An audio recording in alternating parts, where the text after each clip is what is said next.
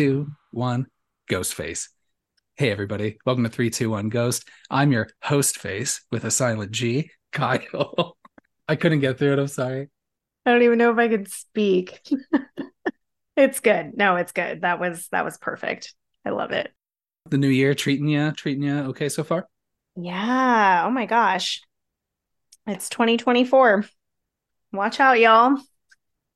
We're here. Feels pretty good. Yeah. I'm a little worried to see um how 2024 pans out for movies and television with um the effects and like delays of the writers and actors strike because I, I think um a lot of things that I was looking forward to like now they're like it'll come out when it comes out. We'll see. And so hopefully Final Destination 6 is still on its way.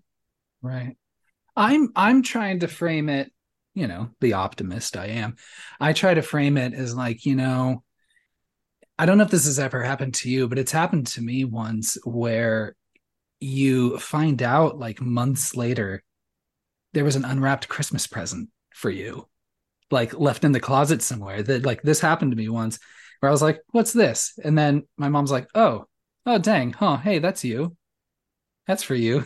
Merry Christmas. This was like in February, and it was um it was a harmonica because I was Oh, that's great. playing. Yeah. And um so the way I kind of see it, it's like that uh that season of Chucky, right? You get that first half. I'm gonna forget all about it.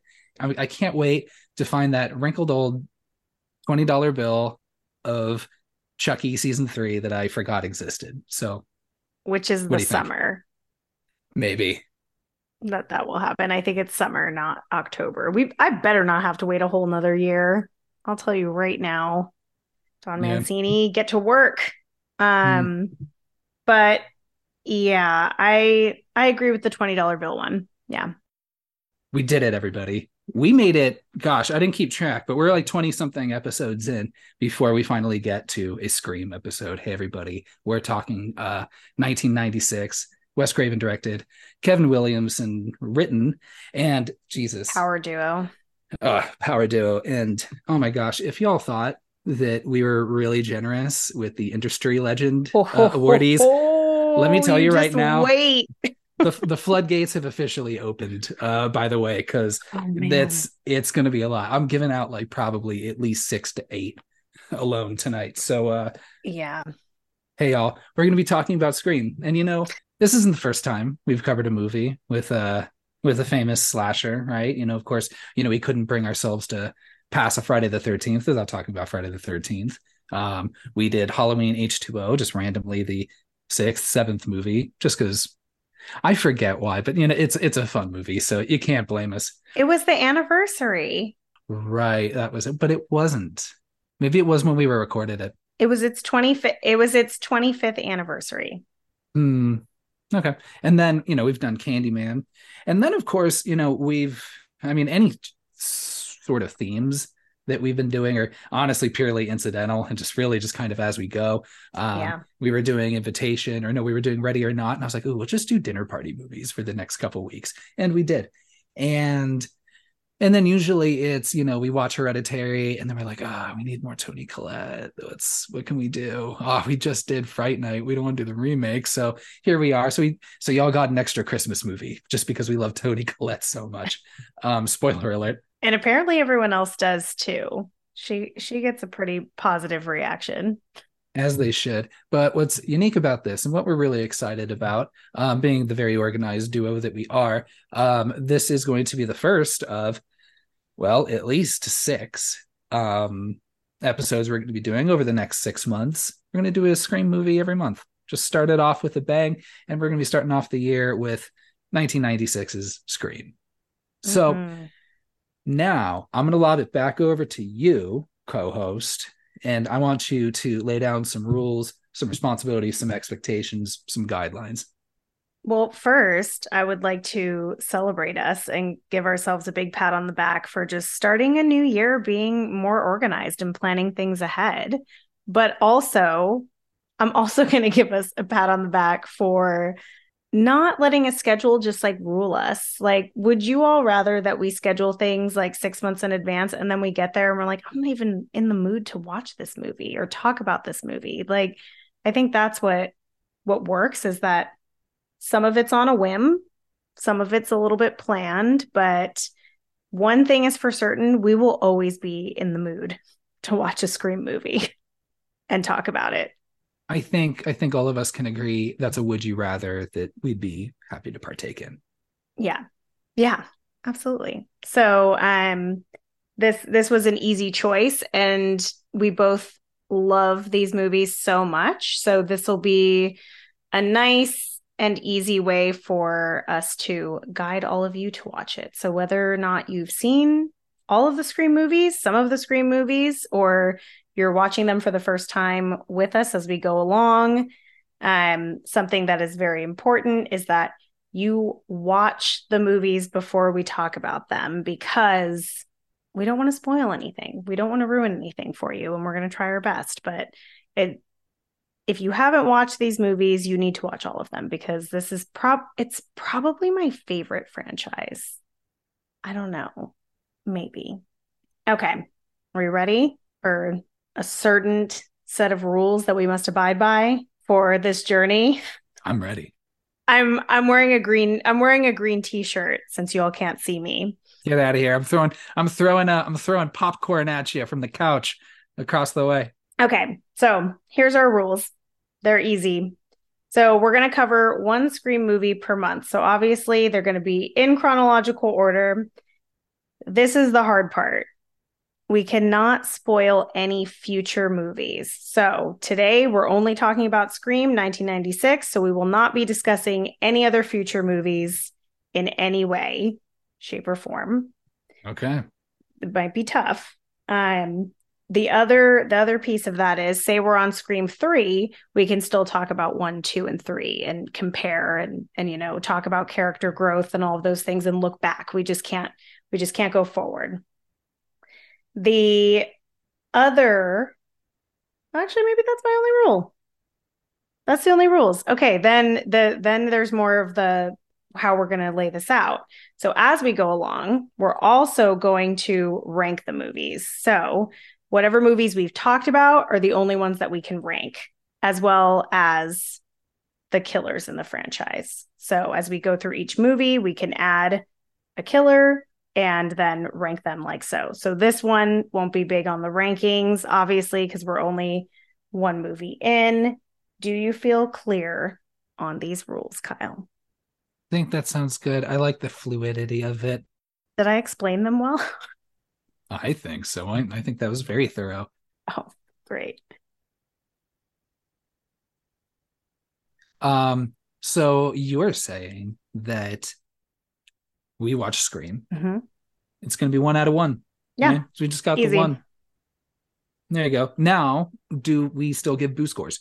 Yes. Still giving boo scores. Okay. And and I mean, that can complicate things in a way, but I hope that you agree with me when I say this statement. I don't think there's a bad Scream movie. Mm. That is true.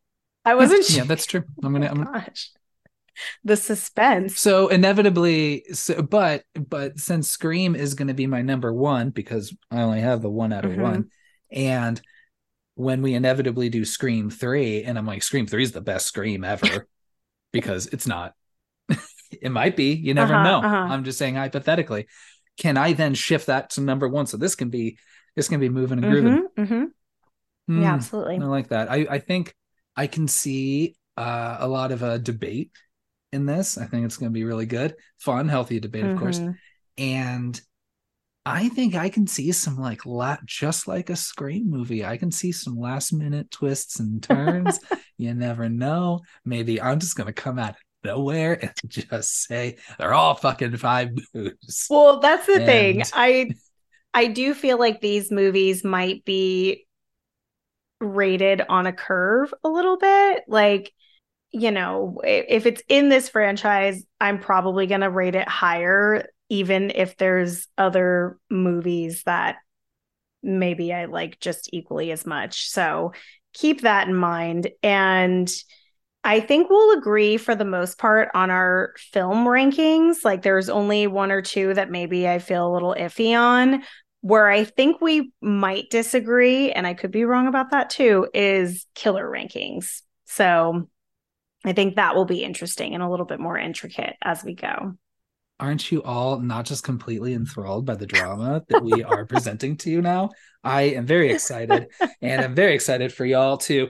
And this is why we only do it once a month because I think it's just going to get so wild we're going to need a few weeks to come we're, down. We're going to need some time to to simmer down all the heated opinions. Yeah. And don't worry, we've got and we've got some tasty nuggets in between. So yeah. don't worry. You know, anyone who for some fucking dumb reason isn't a Scream fan, um, well, we're gonna have plenty for you still. Don't even worry yeah. about it. But I'm really excited about this. And then who knows, maybe at the end of this journey, you know, we open it up and see where we go next from here. Mm-hmm. If we mm-hmm. want to do uh you know like what us what big franchise we want to tackle now there's a few that we haven't done any from mm-hmm.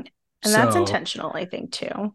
Maybe, maybe, or maybe we're pretty clever. I don't know, but I don't think that's so. I th- I feel very clear. I feel very confident in this, and I'm I'm ready to uh yeah proceed and dive into Scream. What do you think? Do we want to talk about Wes Craven for a minute? I mean, he's going to be certainly part of it. Yeah, we can start with him. That, but I mean that that may have been on your on your list already. Um, but I feel like there's an important I don't know. So there Wes Craven is very very important to me personally because he was the first director like as a kid that I realized existed and then also that I was very drawn to everything that he was doing and really enjoyed what he does. So he holds a special place in my heart, not just because he's created some of my favorite films ever, but also because just the way that his mind works and the characters that he like made come alive um are just amazing. And there he has a lot of movies that we won't talk about but um a lot that we will. You, you mean like the uh what's that werewolf one with christina ricci? He uh oh cursed? You know what? I haven't watched that movie in a long time, but I kind of like it. So I might need to revisit it and then decide if I want to make you watch it and talk about it. Maybe we just kind of do an offshoot from here and just do Wes Craven movies and maybe including Music of the Heart. Mm. Mm. That'd be a fun one. Okay. With Meryl Streep. Okay. It's not a horror movie, but it'd be no. it'd be an opportunity to do more Meryl Streep. We're not going to do that. um, no, absolutely. And, and I mean, Joshua Jackson is in Cursed. That's true. Um, yeah, no, Wes Craven, absolutely. Um, geez, one of my earliest memories of being very terrified is is Nightmare on Elm Street. Oh, you know, for sure. Which I mean, even came out a few years before I was uh before I was born, but I just remember that watching that way too young, four or five years old, and just same. Freddy's fucking terrifying. Love Wes Craven uh playing Freddy, the janitor, this time in Scream. It was very, very dumb. I don't harder at that. Maybe maybe the uh the Wes Carpenter flick. Maybe maybe that was a little bit more of an eye roll, but I did love it. Um yeah. And yeah, I mean like so I think like let's let's just dole out our first industry legend um you know, fucking honoree for the night right now with Wes Craven. Have we have we oh, extended oh, it? Hell yeah. Have we extended it to directors and writers? Spoiler alert. No, but if there was a time to do it, now is that time. Right now. Absolutely. Hell yeah. Industry yeah. legend, legend, Wes Craven. Rest in peace. Love you, man. Yeah. Also, he there's a loophole here because he does he is on screen as a character. So he's he's got an acting credit there. Yeah that should be enough for for an industry legend title. There you go. So, yeah. and he's probably in something. Maybe he shows up in something else. You never know. Um, yeah. Gosh. Again, these are our rules. we can do whatever the fuck we want. I love it. Um, gosh, this movie came out in 1996. Can you believe? You know, this movie yeah. borrows so much from, or at least, you know, it, it name checks a lot of movies, but um, really more directly borrows from Halloween. Um, mm. I was thinking about it. Just I'm not going to do the math in my head. I think it's like a year or two off, but the distance in time between Halloween and Scream and from Scream to now, it's about the same. Don't do that. I know. Why would you say that? Yeah, just just to That's terrible. just to show you just the cold death stare of time. Yeah, but so for so for all the young people listening, this was like when we were watching movies from the 70s as uh as kids. yeah, pretty much. And that Yeah. makes sense. It's just like you know just how and you can tell just how overly lit the whole thing is it's very it's very lovely um that but the Mhm. movie is terrifying but uh let, let me let me back up a little bit written by kevin williamson um who Ah, gosh i mean any late 90s slasher fan um is is certainly going to know that name um please dawson's creek we're, we're huge fans Ooh. here so Yeah. and Just find we just need to find the time to start that podcast off to the side. yeah three two one creek we'll we'll get there but um after this once we've once we've covered every horror movie that exists creek and just do those episodes um Deal. yeah i mean this shit's fire i mean the yes the language is a little uh i- i- as as corny as some of this dialogue is and as much of the you know very high level type of english that these children are speaking Seriously. is a little goofy. I don't think even ad- adults don't talk to each other like that. Um, so no. is it believable? No, but honestly, it just I'm okay with it. I think so. I love it. It just really um it's fun and it's like it's like how nobody like nobody talked the way they did during Shakespeare all the time because he he wrote it, you know, to like have like a flair to it. He wrote the words to have more. I mean, well, allegedly, right? Some people say Shakespeare, you know, didn't write his own shit, but you know, it's more just to kind of have a pattern. It's like fun stuff to say. It doesn't have to be necessarily how people really talk in real life, you know. So I think of it that way, where I'm like, you're just in this world where this exists and if you accept that people talk that way then they talk that way and then you just ride that and it's at least consistent the whole way through. So i really and into other entries in the series at least the ones written by uh williamson but i i, I love this movie. It's so clever. The conceit is fucking awesome. And he's great. Well, and also like not even just their amazing vocabularies, but like can I live in a world where all the teenagers are extremely knowledgeable about horror movies from like several different decades and like can reference like behind the scenes trivia and, you know, the actors and directors that are in them? Like, come on now. There's a lot of horror fans out there, but they don't all go to the same high school. And honestly, I would I would risk being sliced and diced by Ghostface to be in a high school full of people who love horror movies because that was not our experience. right yeah it was really just us Right? Yeah. that's just kind of it Like and you know and Yeah. and fortunately you know in real life no no slasher situation at our high school but dang were we not prepared though you know or oh, we were. we were certainly prepared um and then gosh i'm just gonna keep going you have this cast who Ooh. honestly uh, even if they didn't have horror on their credit before this you're just you're just earning your you're earning your star out the gate you've just got for one. Oh, Jesus, you've got Neve Campbell, who, geez, I'm just going to go ahead and spoil it. Um, number one final girl. And I don't really think that outside of Jamie Lee Curtis, who do you say? I mean, you know, Nancy was in those, you know, or Heather Langenkamp was in the two, uh, well, three technically, uh, nightmare movies, but um, just the way that Sidney just kind of kicks ass just from the get go. It's like I think they really, you know, Absolutely. I think that's it's framed or you're supposed to be kind of told that, like, you know, of course she's like, you know, like sorry about my trauma, you know, and she's supposed to be just very like standoffish and this and this and this, and supposed to be very like, you know, coming off as sad and depressed, you know, which I mean, you know, definitely valid. But like I just feel like even still, even from the get-go, in that first call with Ghostface, she's got a very fuck you attitude. Like, I'm not gonna oh, for sure. I'm not gonna take your shit. Like even picking her nose and shit out on the patio. yeah so it's I, I i love that attitude and i think that she carries that through the whole way i just uh you know yeah she's great in this movie I absolutely love it it just and it's just wild now to think i get think just the older i get just to remember she's how old is she supposed to be Is she a senior? She's supposed to be, I think she's like 17, probably. They are, I, I just forget just, you know, the older I get, I'm like, wow, they are just children here, you know? Absolutely. Especially like I when mean, I see not her. actually, but Yeah, I mean, you know, I mean, you know, it's always like 25 year olds, 30 year olds, Yeah. you know, looking at you, Kerr Smith. Uh, I love you if you're listening.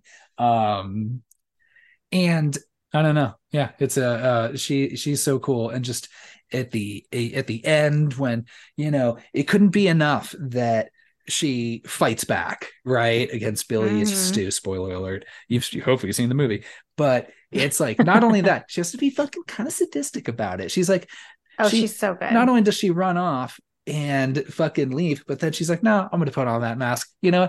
I'm gonna I'm gonna run Mhm. over to my dad. Even don't even bother untying him. I'm just gonna take that voice changer out of his pocket. I'm gonna fuck with them. yeah, she just bit. shoved him right in the closet, tied up, taped Yeah. up, was like, I got shit to do, dad. yeah, I'm gonna handle this right now. And then he's gonna be like, You're Yeah. a child, untie me right now.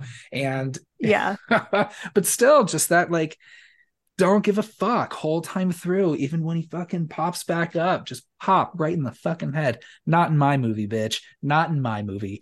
I love it from fucking A to Z. She is absolutely stunning in this movie. What do you think? Obviously, I agree.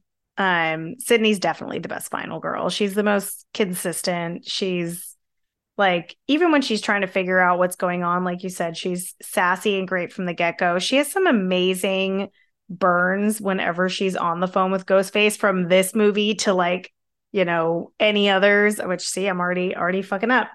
But I love when she like she calls Billy a pansy ass mama's boy. Like, what a good, what a good burn for someone.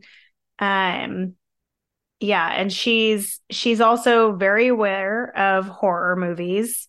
Like so she's she's very versed, well versed in that. And she, you know, yeah, she just makes light of a very shitty situation. And you know, Sidney Sidney had trauma before elevated horror tried to make it its thing. So, you know what? Sidney started an amazing trend and Homegirl knows how to deal with a fucked up situation because people are telling her she shouldn't be grieving her mother who was bru- as Gale Weathers would say brutally murdered. Like and people are like it's been a year, Sidney. Like can you get over that please? And you're like, "What?" I'm sorry, what? Yeah, look, She's yeah, she's she's a perfect character, really. I love that. I love calling out the elevated horror. Bitch, we're already elevated up here. We already got we already got your trauma that you need. We I already never got your, come down. we already got your fun uh little uh motif on pain violence whatever and I'm gonna I'm gonna take an even hotter take, just because I can. sure it's your podcast This movie, this movie to me is what elevated horror is because it checks all the boxes. It's scary, it's funny, the characters are interesting and lovable. It's got a sad backstory. It sets up a whole franchise. Like it's it's perfect. The, this to me is is what horror is in its like best version of itself. You have a high body count as well throughout the whole movie. It opens up a million different doors of what horror could be. Like this was like meta horror, like them even being aware that horror movies existed and like, you know, horror movie tropes. Like that I think itself was so important and even like even if the the technology is very outdated cellular telephones. Like it's it was just it's such a fun way to just to do horror. So i in my mind like this is what i view as elevated horror because it's a perfect fucking movie. Like it doesn't have to be full of grief and sadness and trauma and all of those things and it still is and still is fun. That's all that's all i gotta say about that. I think it takes you know trauma that has a bunch you know of uh it takes a genre did i say trauma it takes a genre Yeah. it takes it takes a genre that has a lot of biases and baked in assumptions right Um, Mhm. a lot of uh, you know accusations of you know just like just the um gratuitous violence, uh, gratuitous uh, nudity, um, you know the Mhm. way that um women and, and and females dying are portrayed compared to like men um Mhm. and it's and it and it and it flips the script on a lot of those things and pushes it and expands it and makes and, and really changed slashers going forward so it's like in that regard like Mhm. yes i mean it really does kind of um push push boundaries transcend them i don't know but it's and then like we we see you know just like we talked about with urban legend or i know what you did last summer or you know Mhm. anything else or even just wes craven movies after that you know like yeah. but I, but to be fair i've never seen music of the heart so i i don't know i can't speak to Neither, that neither have I. Maybe Yeah. we should just do that. maybe we should The the other thing too, like I know we're still like just barely touching the surface of the cast, but another thing that is special about this is that it also took a slasher format and turned it into a murder mystery. And that was is very unique because you have this like this totally different type of slasher where rather than the victims all being caught off guard they're all aware that there is a threat and that someone is like you know is murdering people one by one. And then you also have this added element of warning like you know Jason and Michael Myers just show up and murder you, and you don't even have a chance to process that there's a man in front of you in a mask. Whereas, like, Ghostface is giving you ample warning, calling you on the phone, making an appointment. Like, mm-hmm. you you fucking know that like it gives you a sense of warning and then it like you know it turns into this thing you know by the second time that sidney has a phone call she's already like fuck like it, it's this guy again so i i think that's also really special and different and opens up like so many doors of possibilities of what can happen so where were we neve campbell Yeah, and um, I want to, I want to, I'll, I'll, I'll circle back on that. There's going to probably, I want to expand a little bit on the murder mystery part. Um, Yeah. because I agree, that's something that really uh brought me back into the fold. I Mhm. think I stopped watching horror for a little bit because it was mostly just uh, well, no, I don't know. Never mind. I guess I always was with like like goosebumps and stuff. But I think what i really like that's a blatant lie what really brought me back to slashers was you know Mm. definitely um scream and just the idea of it being a murder mystery you know even though like you know there were a lot of you know it's like how you know like my bloody valentine black christmas you know a dozen billion others like were murder mysteries you know and and that's what Mhm. really drew me to those as well but and i think having scream just really really play into that um yeah you know and that being kind of one of the core tenets of of the franchise is this mystery who done it part uh just was always really appealing to me but and i'll circle back on Mhm. that but um man if sidney prescott is the ultimate final girl is courteney cox final woman because damn i i just i think it's it's it's a it's a 1a 1b you know it's it's a shared i um the more i watch this movie she's my favorite character. I love gale weathers so fucking much. Um i am the biggest courteney cox fan even though i've like maybe only seen in total maybe a few episodes of friends but fuck i just love hey, ace ventura was a core thing for me even though that movie is just oh, very ugly gross and problematic well. and does not age at all. It's really awful but she's great um in that and and the in this movie you know in this franchise. And it's fuck she is just it's it's the other way around. She's like so good. you would think you would have thought in any other movie when she like is trying to peel away in the van and she goes off the road and crashes into a tree any any other movie she would have gotten a fucking tree stump right through her face or been launched out the window and she Mhm. would have been dead there. And everybody would have cheered for that right because you're building her Mhm. up to be this nasty fucking character but again man just a way to flip that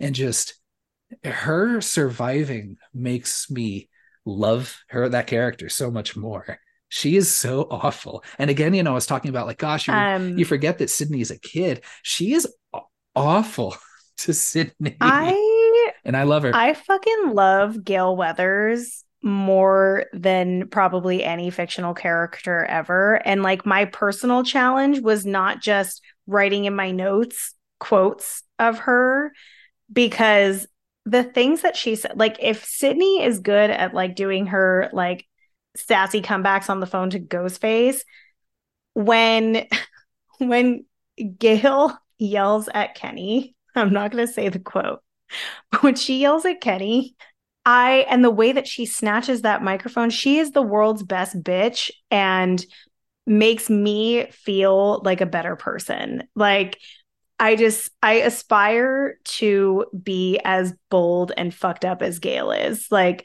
the way that she like is literally just insulting Sidney left and right. Like this is a minor whose mother was murdered and you're writing a book about it. You're saying that she's a liar. Like that is incredible. Gale Weathers is one of my favorite people that doesn't even really exist, but I feel like she does.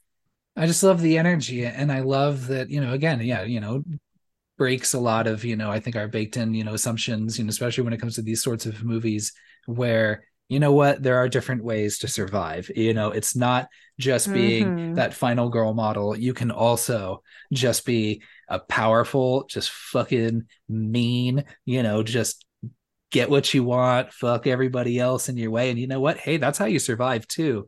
You know a lot of people Yeah. you know i'm sure a lot of people will tell you. And i think it's just yeah i don't know. I, I i it's such a great thing. And i can't i'm just really excited to see you know kind of like where this character goes as well. Um Yeah. so Maybe I was exposed to Gale just too young because she's a muse for me. Like she's literally self-serving and says what she feels. She does what she needs to do to live her life, but at the same time she has heart. Like she genuinely loves people. She genuinely cares about people. She doesn't want people to get hurt, but she's like, "Can I profit off of this and make my life better?" Absolutely. So I I respect that. I respect the hustle, Gale. Like you you get it in your neon green fucking skirt suit. love that Love love, it. all of it i love all of yeah all of her outfits and yeah no you're right like Mhm. how can i turn a profit off this that's okay and you know what maybe i find some true love along the way and that brings us to fuck industry legend number where are we so i'm sorry so Three. both We're on number three. both Neve Campbell and and Courteney Cox and Yeah. Kevin Williamson and Wes Craven. That's four. Okay. Oh, sorry. I'm sorry. I forgot Wes Craven and Kevin Williamson. That's- We're that's- number four. I don't think I said it officially, but uh, they all so are. we're on number five. so number five, fuck my boy David Arquette. Man, Oh, you just gotta Arquette. hey, you gotta do you just gotta do a lot of work to make me love a cop. And he fucking does it. Fuck. Dewey God is it. damn, love him. He is what a what a what a fun character.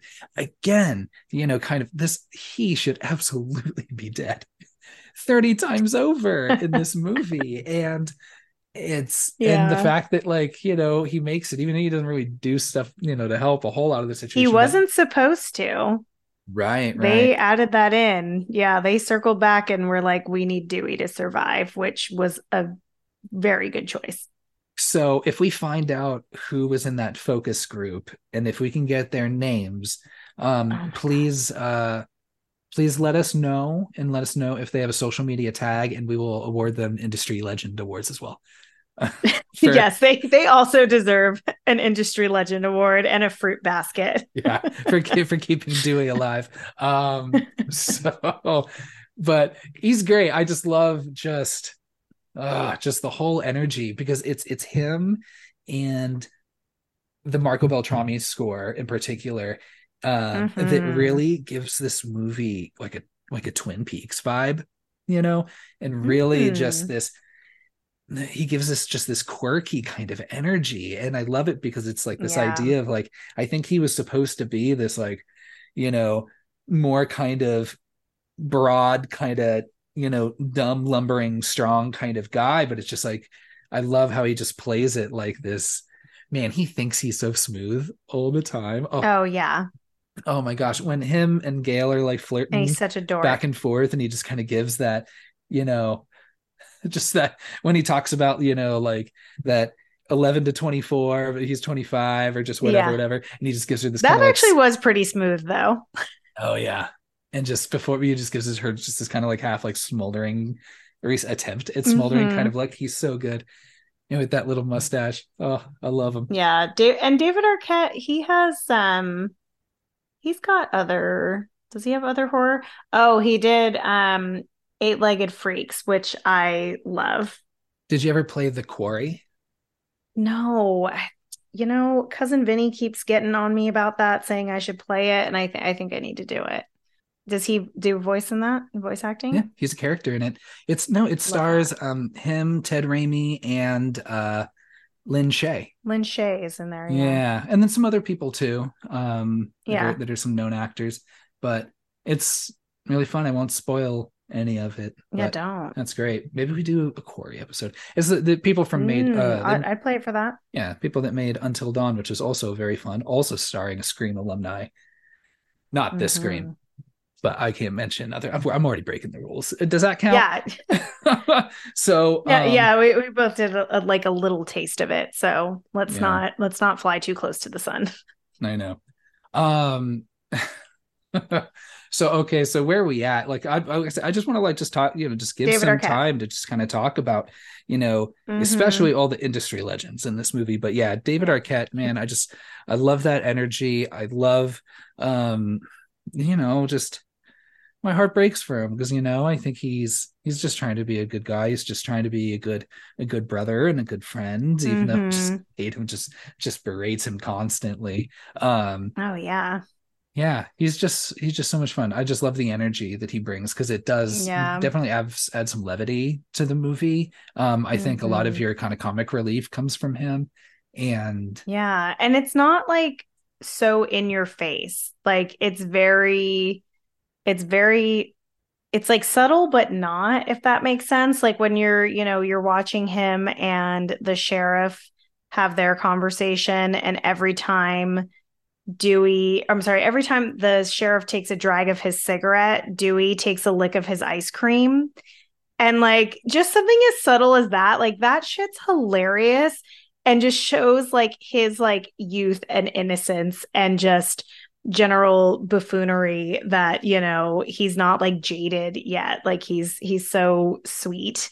Um and so I I really appreciate uh how David Arquette like brings Dewey to life for sure. hundred percent.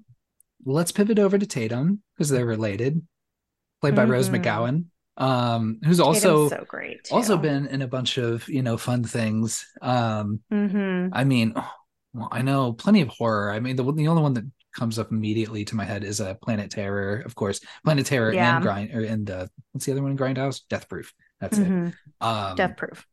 as well as like I remember things like just things in like the 90s. Like I remember like watching Jawbreaker because I was like, oh hey, that's Rose McGowan. Mm. I'll watch that. You know, Jawbreaker is so good. That's one of my favorite movies of all time.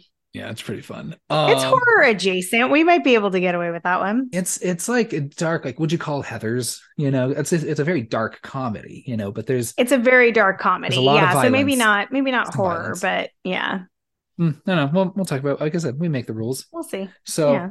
um she's really fun and and now she does play a little bit more into a you know a trope that you would see inside a slasher movie which is the very um you know outspoken um Mhm. you know maybe brash i don't know and you're you're led to Mhm. believe you know just you know given kind of the rules of the movie more the more sexually active um Mhm. of the two and she does ultimately meet her demise we'll get to there when we talk when we talk Mhm. about her at the kills but um yeah any thoughts on rose mcgowan in this movie i think she's a lot of fun those costumes are pretty iconic she it's funny because like I feel like everyone's outfits age pretty well considering like 90s fashion made its way back around, but Tatum's do not. Like they are very specific to 1996. Yeah. But what I like about Tatum versus like your typical like you know, wild best friend in a slasher is that she is like the most supportive and patient friend with Sidney. Like the conversations that she has, the way that she like is there for her, like at the police station, she's, you know, letting her stay at her house. She rubs her back. Like she notices, you know, when she even sees Ghostface, she's like, if Sidney sees that outfit, she's going to freak out. Like, you better take it off. Like she's always thinking of her friend. And I think that's what makes Tatum so unique and also makes her death that much more shocking because she feels she feels very special. And i think you would expect someone like gale weathers or like dewey to you know be killed before you would expect tatum like when you're watching this movie for the first time at least. Um so i i think she's great. I think she's she's always really great in everything she's in. She's a little bit she's a little bit weird now um as a person but um she's uh she's great. Like I, I can't deny her her acting ability and how much I enjoy her on screen. Yeah, I couldn't imagine anybody else in that role. It's just it's I think no. everyone is just so perfect in it. Um it's just been just cemented for me that way. Mm-hmm. Um let's go Randy, played by Jamie Kennedy. Mm-hmm. I think there's gonna be some thoughts about Randy. Um Randy is a, for even though everybody in this movie is kind of a horror buff, um, Randy is the designated the extra, horror extra buff. horror buff. And, you know, gosh, as an impressionable child who was into horror movies, you know, I, I looked to Randy and was like, that dude. I want to be that dude. That dude. I love Randy. Oh, and again, the and, and kind of flipping the script again a little bit is that well, I mean, even though he, you know, self-identifying as a virgin, he was able to live, but also just seeing the nerd live because that never happened you know whether it's mm-hmm. you know any any of these slasher movies it's like usually he's going to go eventually and and you really mm-hmm. think that mm-hmm. he's going to in a really wonderful set piece there um even you know eh, there's some problematic bits right you know definitely i i i you know validate everybody who accuses randy of being pretty pretty incel you know, but he's not, he's so, and, and, and a lot of that, like I absolutely validate, um, and we'll probably talk about it as the series goes on. Um, I'm not going to talk about other movies, but this one, yeah, I think, don't do it. I think this one, you know, he, he presents himself as, is a pretty good red herring. Um, even mm-hmm. though, gosh, well, just uh, he's so obsessed with, with horror movies and clearly like that's part of the killer's motivations. Right. Which I mean, you know, outside of that very first phone call with Drew Barrymore, I don't know how much of the conversations were like specifically like it's not like he, was asking anybody else horror trivia, you know, outside of that first That's phone call. True. That's one thing I wish. But I mean, I know I, I do wish there was more of that um in this in this movie. Yeah.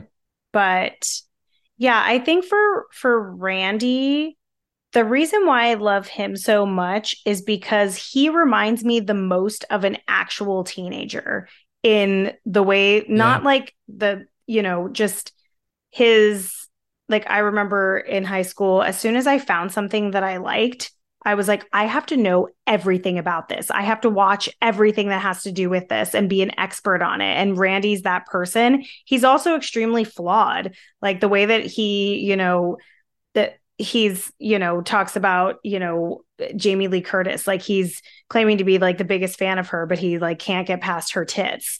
Like, so, you know, I like that he reminds me of a real flawed white rich teenage boy like that to me all fits and tracks. So what we can talk more about randy but i like all of those things about him. I also like that he shares that he has this like this crush on Sidney and everyone knows it except for presumably Sidney. I think deep down she does, but they leave it unresolved like in this movie. Like it's not part of the plot like or like driving the plot or anything like that. There's no like side love story where Sidney like ends up with him and all of those things and I like that they it feels um it feels real that he's just this like dork with a crush and you know nothing comes of that.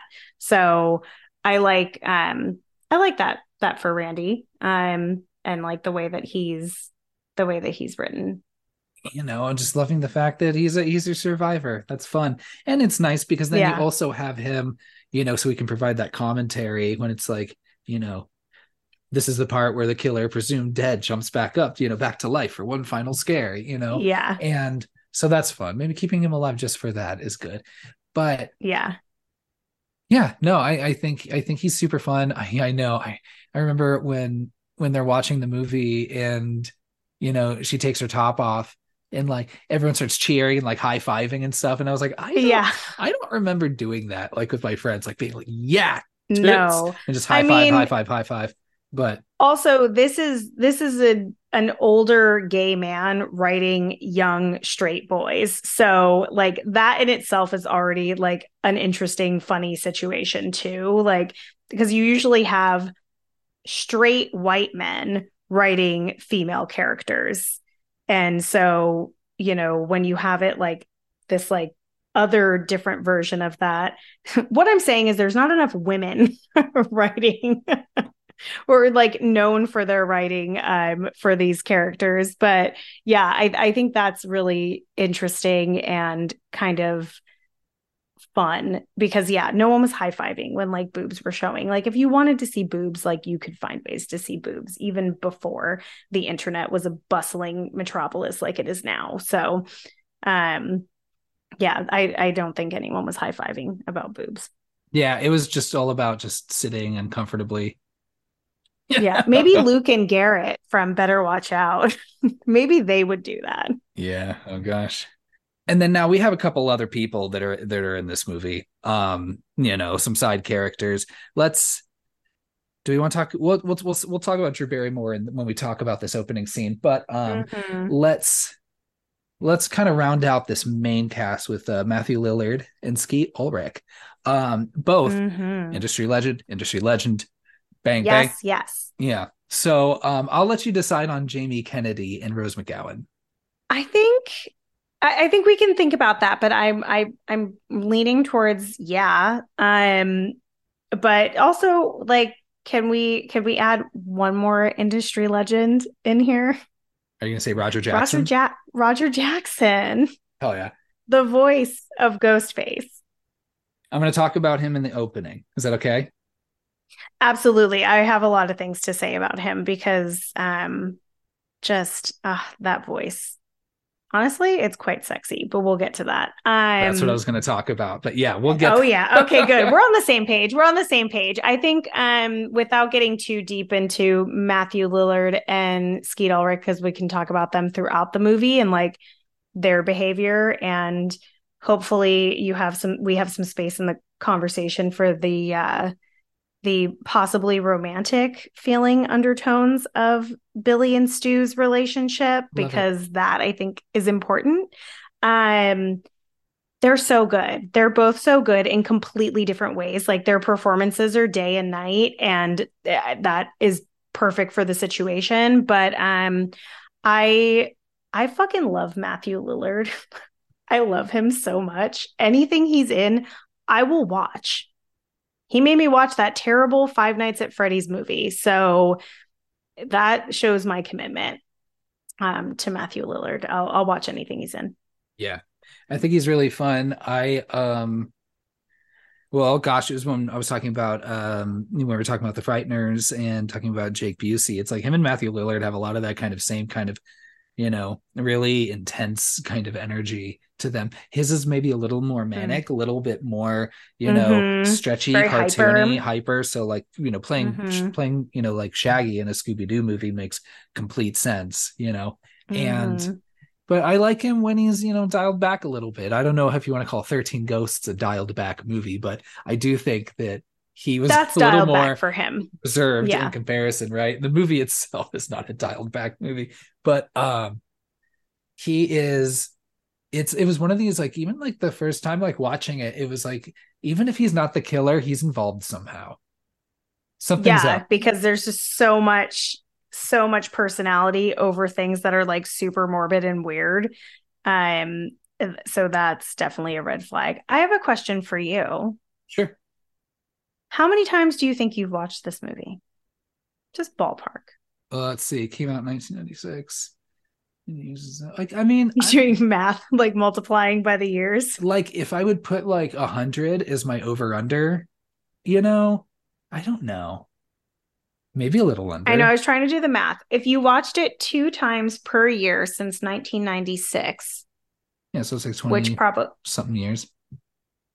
Mm-hmm. Over 20, so that's 27 years. Yeah. And then that does also doesn't count the times where, you know, I have a few too many beers late at night and I just watch the killer reveals from each movie back to back. Um I watch the opening the opening scenes sometimes back to back. So we just need to find thing. So we just need to find someone that only watches the middle parts and then just stops. you know? but um I I would say the same. I think it like if if I've seen any movie 100 times, it would be this one. So if I'm not sitting at 100 plus, I'm damn near close because I I've seen this movie so many times. It's a comfort movie for me. So I will put it on several times a year and sometimes just have it in the background while I'm cleaning the house, doing laundry. Sometimes if I'm lonely at a hotel while I'm traveling for work, like it's uh it's definitely something I've watched a lot. So I was just curious how many times you thought you'd watched it. Yeah. I would say maybe like that. This and Ghostbusters probably is the ones I've probably seen mm, the most. Yeah. yeah, you know what I love about them, and I'm talking about them as a pair a little bit just because you know they're the killers. They operate as a pair. Mm-hmm. Um you know, for a movie, like I said, where it's just like, you know, from the get go, I feel like a lot of people that watch this movie and be like, oh, it's definitely like those two are involved in some capacity. Like everyone, well, I think definitely Billy. Everybody, you know, like, definitely Billy. And but I think that so it's suspicious. But it's so good that like even when you're really when the answer is right there in front of you, they still play it so well and still have like maybe mm-hmm. just those that little bit of doubt, even even when they just become even more like boisterous and cartoonish it's uh i don't know i think it's just really impressive and fun to watch and i really mm-hmm. wanted to take this moment to make an official uh an official apology right now to uh to Skeet Ulrich or is it Skeet Ulrich? I don't know. I'm sorry. Um, I think um, it's Ulrich. So that's my second apology or my first apology. My second apology. Wait, why, are you apo- why, why are you apologizing to him?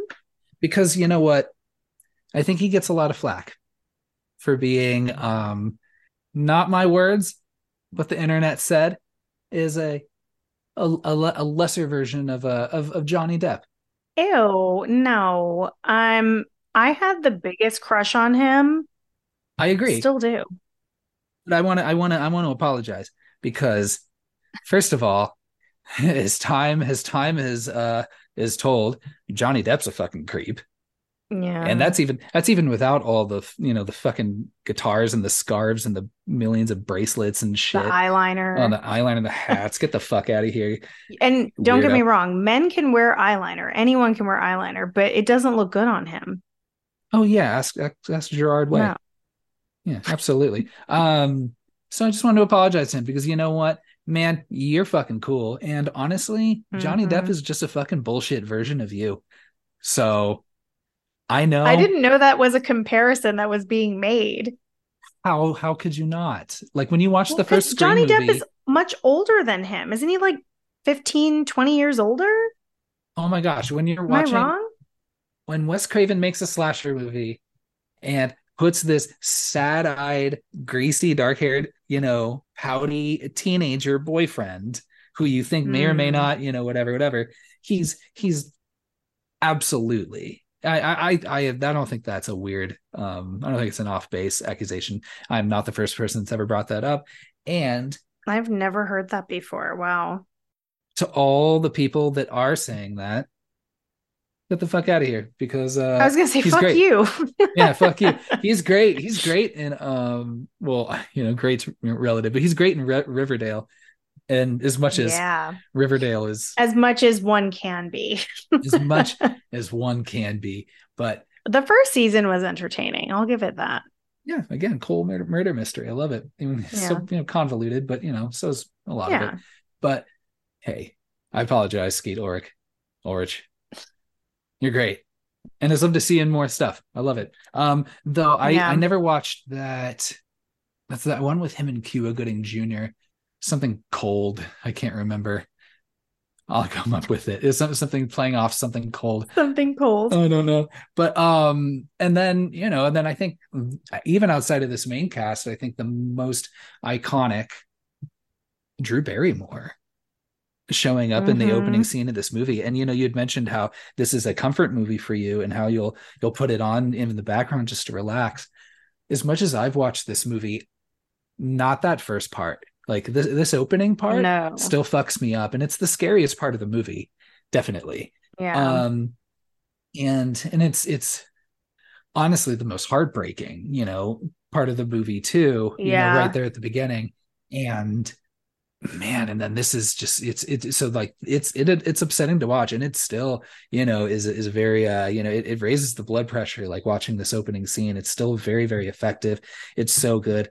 Man roger jackson again industry hey. legend you know fuck it just everything just works and the suspense builds so much and she is so good and so effective in this and that now like if i think of drew barrymore this is automatically always going to be the first thing i think of other than you know turning it back on writers during the strike, but she she she error, realized the error of her ways. I think so. so she's fine. I I think her intentions were like she thought they were good, but they were dumb, and like it was like I think it was out of like pure stupidity, not like malicious intent. Like if that if that tracks, but yeah. not defending her at all. But like I I think people forget that not everyone is smart about everything all the time. Like sometimes people just are fucking dumb. Um, but you know, that's that's a whole nother conversation. Um the the opening scene is one of the best one of the best things I've ever seen on on a screen. And I've never seen this movie in a theater. So if we ever get the opportunity to see it in a theater, I would love to. Um, but what I really appreciate about the opening, it feels like it's like it's definitely part of this movie, but it also feels like its own movie. Like you could just watch that opening scene independently and feel like you watched a short film. And I absolutely agree. It is extremely heartbreaking. I always thought it was really scary and quite sad.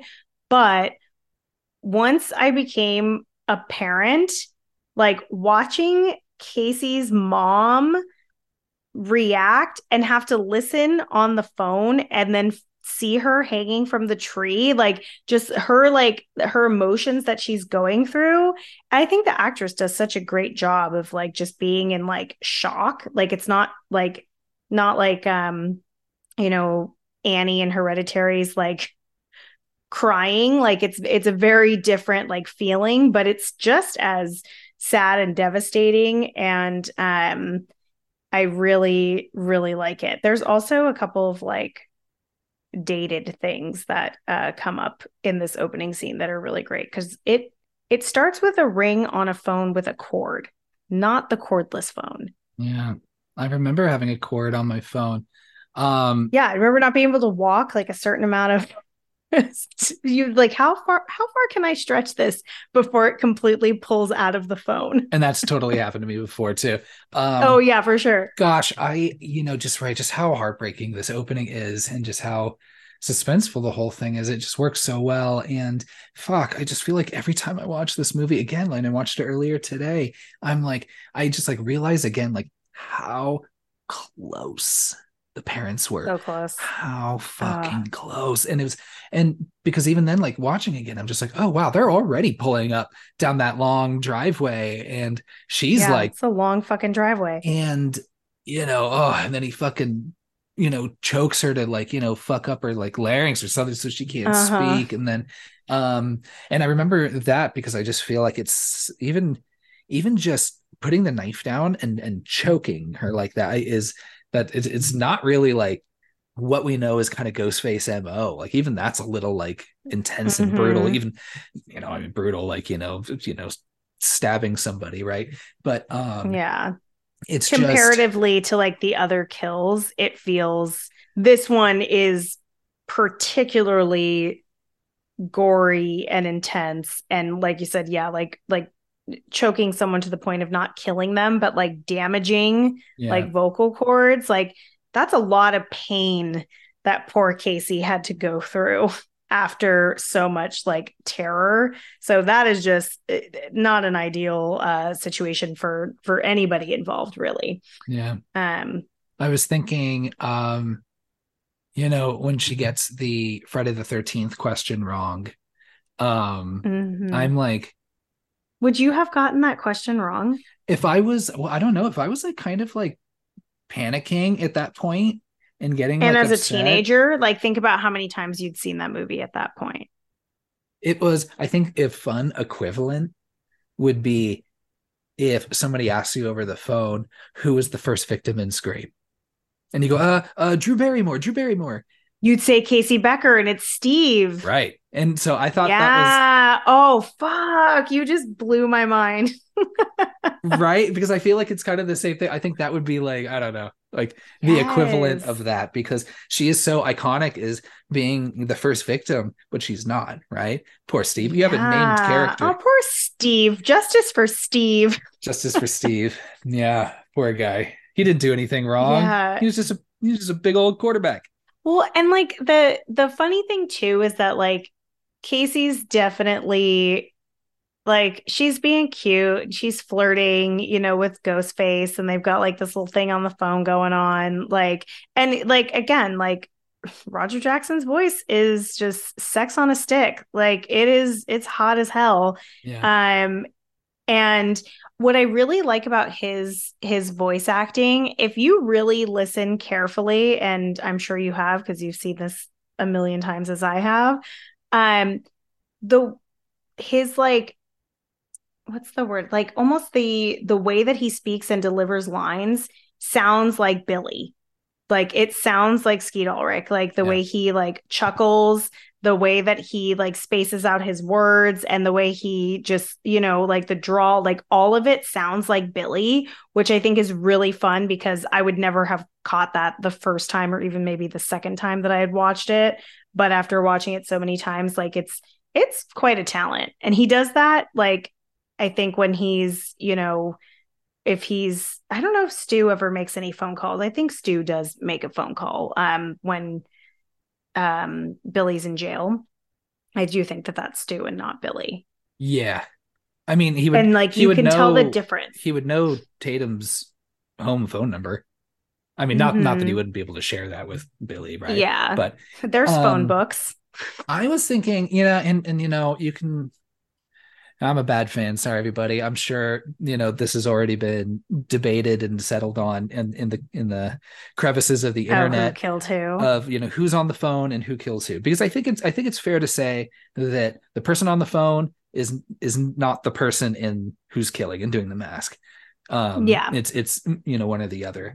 And Yeah. I wondered so now I definitely think it is Billy, you know, in this first phone call. And I think most of that is Mhm. because um because it's so focused on talking about horror movies and what I kind of get, especially kind of confirmed by recent watches is that like Stu doesn't have or doesn't care really much about the, you know, other than He like along for the ride. he's along for the ride. He's not really quoting horror movies like you know like him and Ra- like uh, Billy and Randy are or even even Mhm. Tatum like you know I spit on your garage Mhm. like that is Yeah. beau- you know That's a deep cut Beautiful, too. right? Like and yeah. so that's why like I definitely think that that is Billy and why I think it's Mhm. Matthew Lillard, of course, in the costume, because again, you know, kind of talking about, especially just you know, like when when he's when he's choking her, and it just feels just Mhm. so personal, like like a kill like that, like Oh, like yeah. Freddie and Jason wouldn't do wouldn't kill because like she that. dumped him for Steve. Yeah, and it's just like, and again, just you know, like Randy said, it's just like you know, there's always some dumbass reason to kill your girlfriend. You know, there's not, Yeah. by the way, there's not ever a good reason. I love that he says that though, because I mean, statistically, it often is the boyfriend or husband. Like that's a very common thing in real life. So yeah, I, I also agree. It's got to be Billy on the phone, Stu doing the killing. Um, another dated reference that comes up is when um, Ghostface says, like, you know, I want to talk to you. And Casey says they've got 900 numbers for that. Um, if if those of you out there don't know what a 900 number is because they don't exist anymore, I checked. Um, also, something that's really funny about this when I looked it up, I have to read you this. Um, okay, so basically, 900 numbers. I'm not, I'm not going to read the quote, it's too long. Um, 900 numbers you would pay by the minute or by the phone call. Um, it could be for many things, but mainly it was for um, what we'll call companionship or, um, you know, dirty talk, that kind of thing, little little phone sex situation. You like how I like escalated what I was saying. Yeah. point by point but yeah i thought that was funny that she um she said that because i was like i wonder if the youths of today watch this and they're like what the fuck is a 900 number or if they even register that when they're watching it i don't think youths even make phone calls in general anymore i don't think that's really a thing um yeah that's true. let alone that's 900 true. numbers so yeah. no that's pretty good. Um gosh, good on they must have known that they must have known ahead of time that they were planning on watching scary movies because boy did that work out really well to kind of set up that whole conceit and that whole conversation and really set the whole thing yeah. forward. I wonder if it was like he would have found a different way to bring it up. That's what I was thinking. I was like, is he? I mean, clear it's it's it's the first one, but it's I think it's fun to kind of think it's like, is he a diehard horror movie fan and he wants to do this like a movie and like a scary movie, which he does. Mm-hmm. Um, or is he just a big horror movie fan? And then she starts saying like oh i'm watching a scary movie. And then that conversation just kind of comes organically. And then after they kill her they're like because nobody else knows about the scary movie bit of this yet. Um, yeah. I'm sure they were just talking afterwards being like this is kind of fun. Actually let's kind of keep up this conceit. Let's do it like a horror movie. This could be actually pretty fun. Yeah. Let's make it a thing. Let's start killing some random people. Um, and then that if it wasn't for you know Casey and Steve wanting to watch, and they didn't say what movie they were going to watch. They had a couple yeah. uh, videos of scary movies, but she never said what they were going to watch that night. But maybe that has set the whole thing in motion. It's a very, uh, I know, very wobbly uh, defense, but I thought it was pretty. Imagine fun. how red how red his face would have been if he said, "Do you like scary movies?" And she's like, "No, as my boyfriend's into them. I don't really care. I, I'd much rather be watching a Meg Ryan movie." Yeah, like what if she was like, "We're watching Schindler's List." it's like that's a horror movie in itself. Well, I mean, obviously, really. oh, you know, based on very horrifying things, but also just I feel like just to throw him off to be like, uh, uh, I haven't seen that one. Uh, do you? He's like, do you he's like, like I could do some Steven Spielberg trivia. yeah. Do you do you like Holocaust dramas? Uh, what's your favorite? you know, so really yeah. good that the scary movie thing worked out. Um, yeah, that that that did work out. I never. That's so funny. I never thought about that before. So, but yeah, you know, it's just just that whole. I just can't say enough about that opening. Um, mm-hmm. So then, when we cut to then really it's just like again like yeah this whole other story comes out right you know and then it starts you know talking about you know mm-hmm. of course like mm-hmm. sidney and then her backstory you know like with her mom and you know the shitty boyfriend who's like get over it mm-hmm. you know mm-hmm. sorry sorry her oh traumas ruined his precious existence or whatever sorry it's cock blocking you yeah he's but i i don't know if i would have done that as a teenage boy been that much of an asshole and I think oh, I'll end that there. I don't think there's a but there. I'm like, I don't know if if I'd be like, oh, if I would push I, that far to be like, I still want to get laid. I know this is awful, but I I think that's rough. I think I that know. I I think that he absolutely would. I think that like a lot. I think a lot of guys would, especially like, you know, it's been a year. Get over that shit, Sidney. Like I think that's like the mentality that like a young man would have, like that just has no like I mean he's just he's following he's following his dick. Like it it's very fitting. And the best part is is that Billy really doesn't have any real emotional connection to her except to fucking torture her. So that makes it even more interesting because it's just this like I'm a I'm a boyfriend act that he's putting on the whole time. Um one thing that we didn't touch on that I think is really important to note that made this like movie extra shocking. Besides that opening scene just being completely wild and very unique and different to what everything else anyone had ever seen. Um, they marketed this movie to make it look like Drew Barrymore was going to be in it, like for the entire film. She's in, like, there's all these photo shoots with her standing in the middle of Skeet Ulrich and Neve Campbell. She's on the movie poster. Like, she did a bunch of press for it, she did interviews, and it was all very like hush hush. And so when she died at the beginning, and she was like at the height of her fame at this time, like the people were fucking shocked. like I think people like had something that they were just like, holy shit. Like, what happened? If that's the beginning, what happens now? But the movie doesn't disappoint, and neither does Neve Campbell, because then when they like shift to her, like, then it's like, oh, this is a Nightmare on Elm Street situation, or going back even further, a psycho situation where you're like totally, you know, um, misled to think that this person is going to be your main character. So I really like that then you shift into who's actually your final girl. And it's funny, you know, of course, you know, the the the, the most direct that Nightmare on Elm Street connection, like that was this that was I remember being one of the scariest parts was mm-hmm. y- y- I mean, you're thinking like at least for the first 20 minutes of that movie and for a 5-year-old 20 minutes is forever. So you're just like it's the whole movie. you've, you've bought in thinking that, you know, or you think that, yeah, is the movie over now that she's dead? Is, is, is it done? You know, and then it switches more, focuses more on um, Nancy's character. But yeah, no, I, I, I agree. And I think that's what kind of underscores like why it's funny if you just like ask somebody like, oh, you know, who who died in the open who was the first person to die in Scream? I think a lot of people would say Casey, you know, or Drew Barrymore. Mm-hmm. I don't know if this is at the the the height. I mean, I think yeah, pretty much so. I feel like this ignited that height and then afterwards was like so I want to say like uh Wedding Singer was like 2 years later, Charlie's Angels the year mm. after that. Um they were Was Charlie's Angels really a big deal? Is this the second time we've brought up that movie? Yeah, it is. Yeah, yeah. I mean, I don't know, it made enough money to warrant a sequel. And I mean, remember at the time it was a it was a thing. I don't know. So yeah. but and have Bill Murray in it. Come on and Bernie Mac. No, Bernie Mac's in the second one. Yeah, I think. Yeah, yeah, I don't remember. Right. But we don't have to. yeah, but yeah, she was she was she was pretty big. She was pretty big at that time, so it was exciting. Definitely.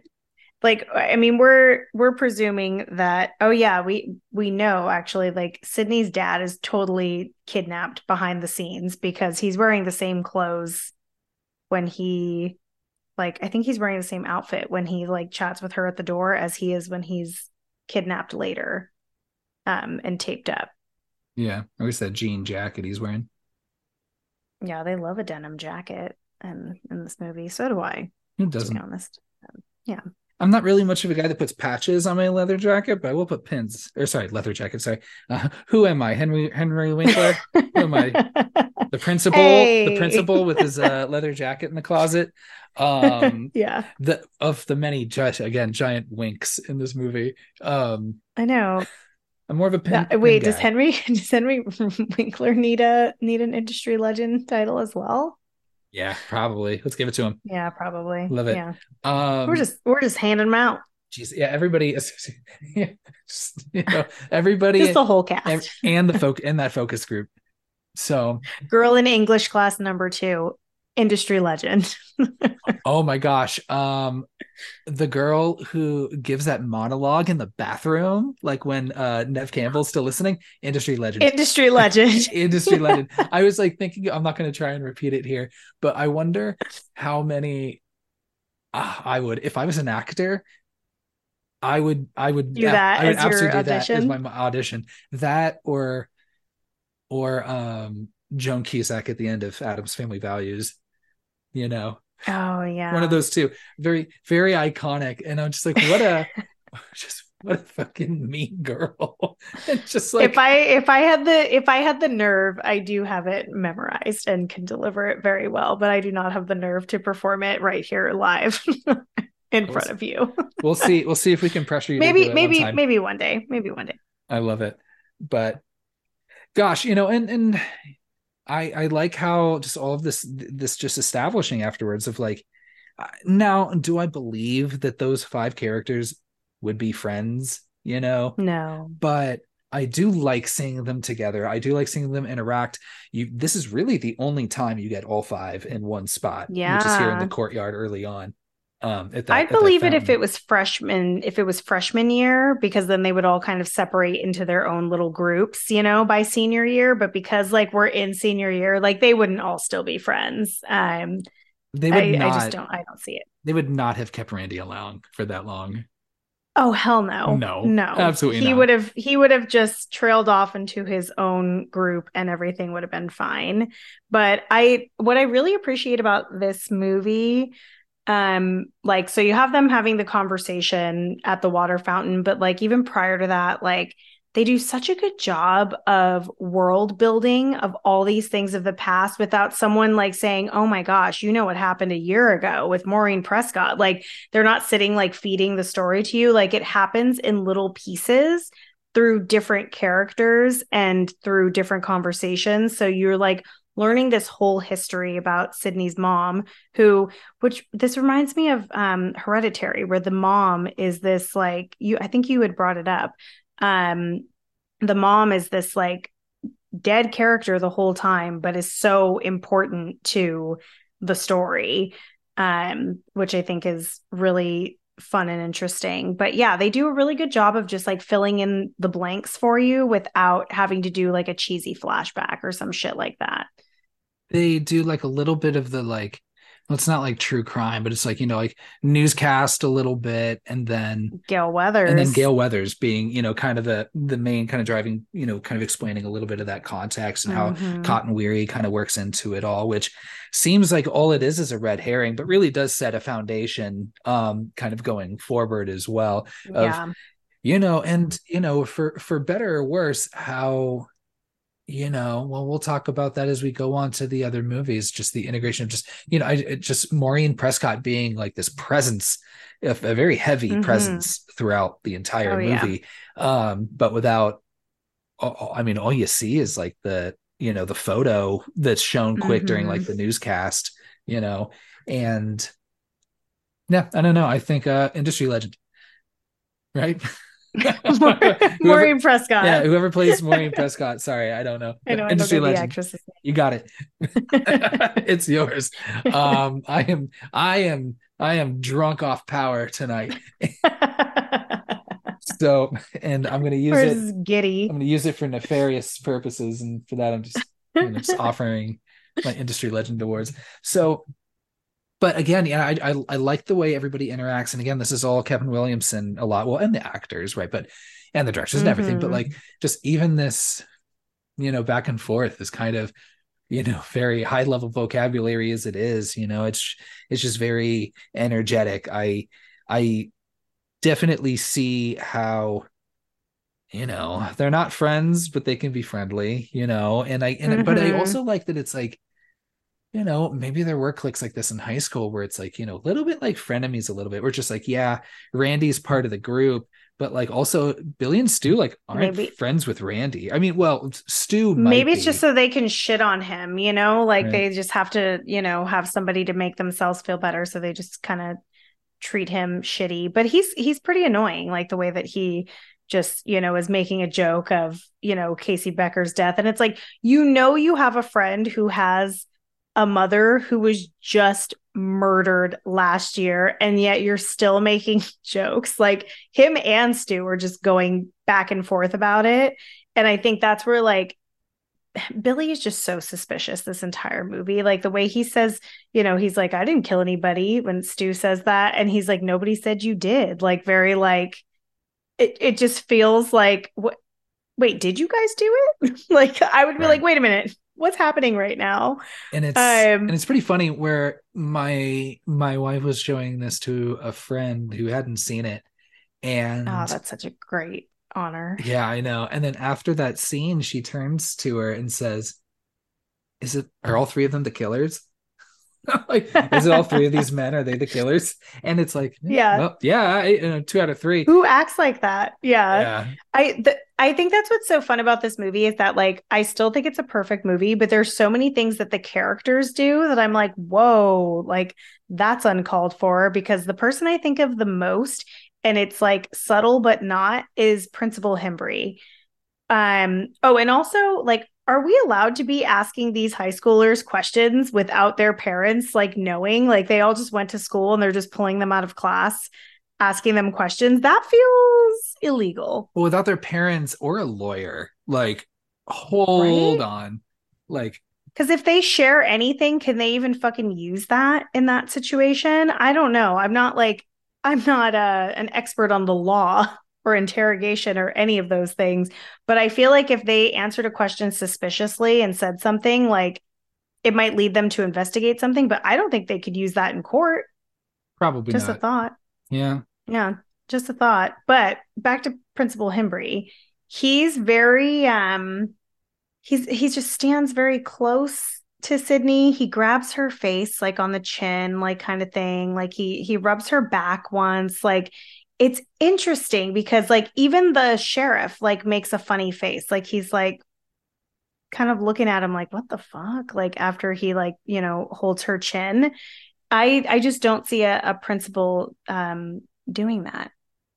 Even in the 90s.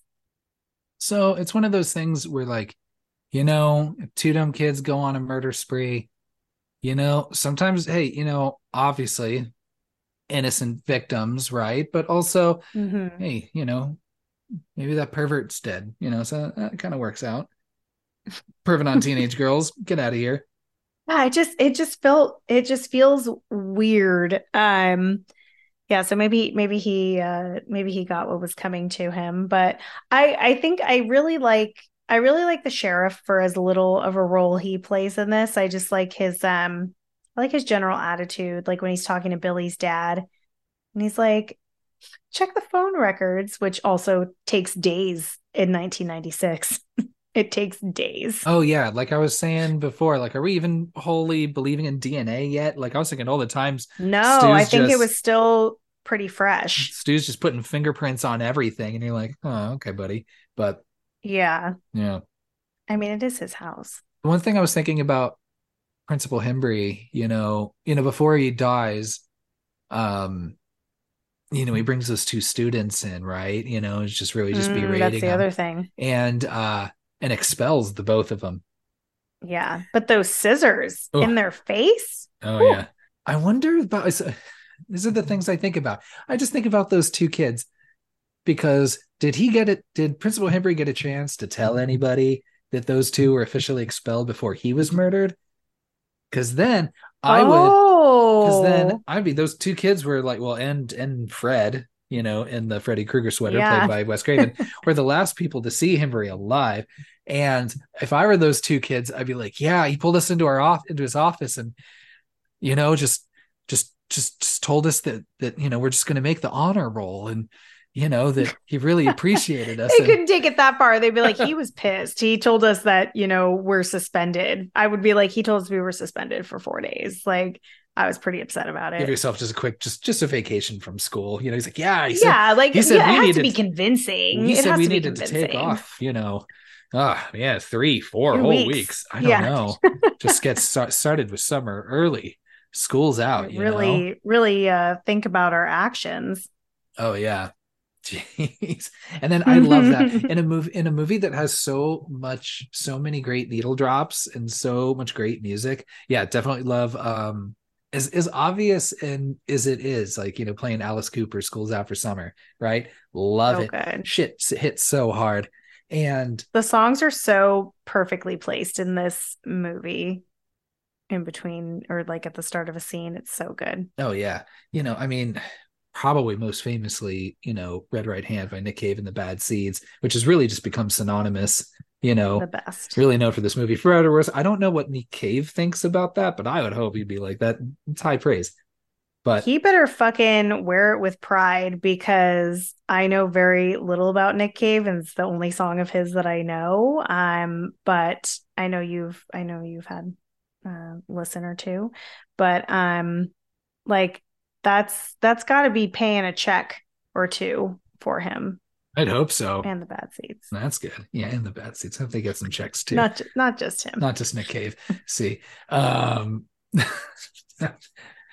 but see, see, same thing. It's like who wrote, you know, what song is famous for showing up in Scream? It'll be like, oh, it's from Nick Cave, and it's like, no, it's Nick Cave and the Bad Seeds. Another trick question. yeah, you know. So because Nick Cave has his own solo albums as well, right? You know, yeah, birthday Yeah. party, then Nick Cave and the Bad Seeds, and then then you know his Nick Cave stuff in between. Um, I, I love Well, this movie because it introduced me to him and his music, oh, their music, interesting. and I I didn't know that. Absolutely love Nick Cave and the Bad Seeds. I've seen them live a few times. Um, you know, I have Hmm. certainly listened to all Did their they albums. sing Red Right Hand?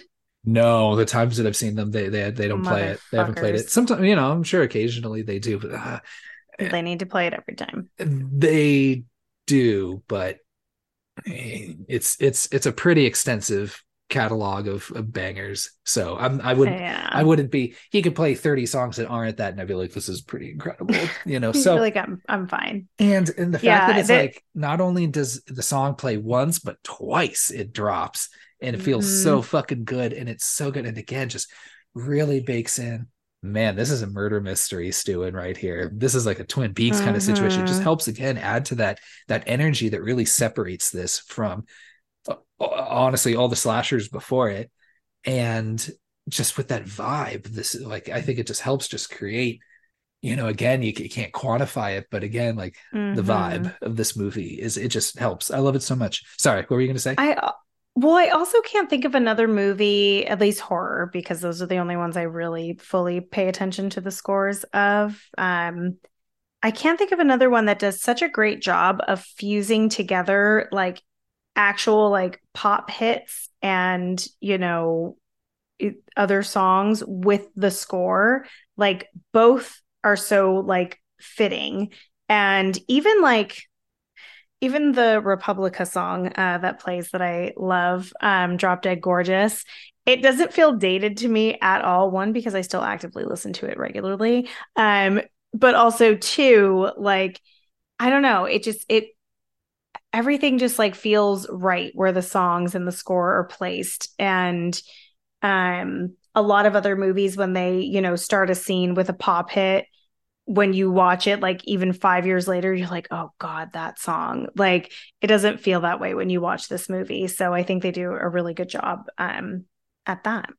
It's funny, you know, um, I fucked up on Frighteners the other week, thinking that it was the and you I w- went back and watched it again. You're right. It's it's not the original um Don't Fear the Reaper that's playing. Even though funny enough, that song's on the soundtrack too, even though I don't believe it plays during the movie.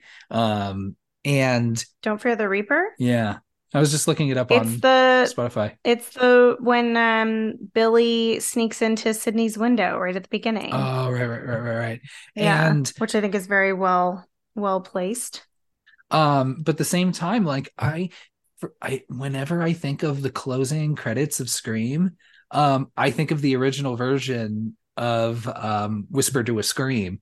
And then i'm watching it again i'm like oh yeah it's that like super like jangly 90s version like mid 90s yeah version. that's probably the one that's aged the worst and i won't count it against them because it's in the credits and not in the like part of the film. I do have i don't like that cover. Yeah i i think it's i think it's okay but that's something i want to want to think about kind of going forward yeah because i think that that's something that the very franchise is a little known for too is like how they do their end credits and the song choices that go over them. We'll we'll see. Where it's we go. always yeah i i think this one actually might be the best one. I agree perhaps not so, true not true um, and i'll and i'll get no. there and i know what it is and you're not yeah you can't talk about it now Yeah, and you're not gonna agree with me at all but we'll get there Oh, get I there. bet I won't. Uh. Um, and I already think I, I already think I know where that's going, but I'll we'll save that for another another episode for sure. again like I- i think we would be doing you the audience and us a disservice if we just kind of go beat by beat through this movie because Mhm. you know i mean gosh there's so many horror podcasts It's long. This is a long movie. do you love how we um will just like be super just like unforgiving for a movie being an hour and 50 minutes long. But this one, this movie could be fucking three hours. I don't fucking care. I it would could love be it. fucking a week long and I will spend the whole week with Sidney and friends. Like Yeah. I I don't give a fuck. So you can you can judge us all we want for our hypocrisy.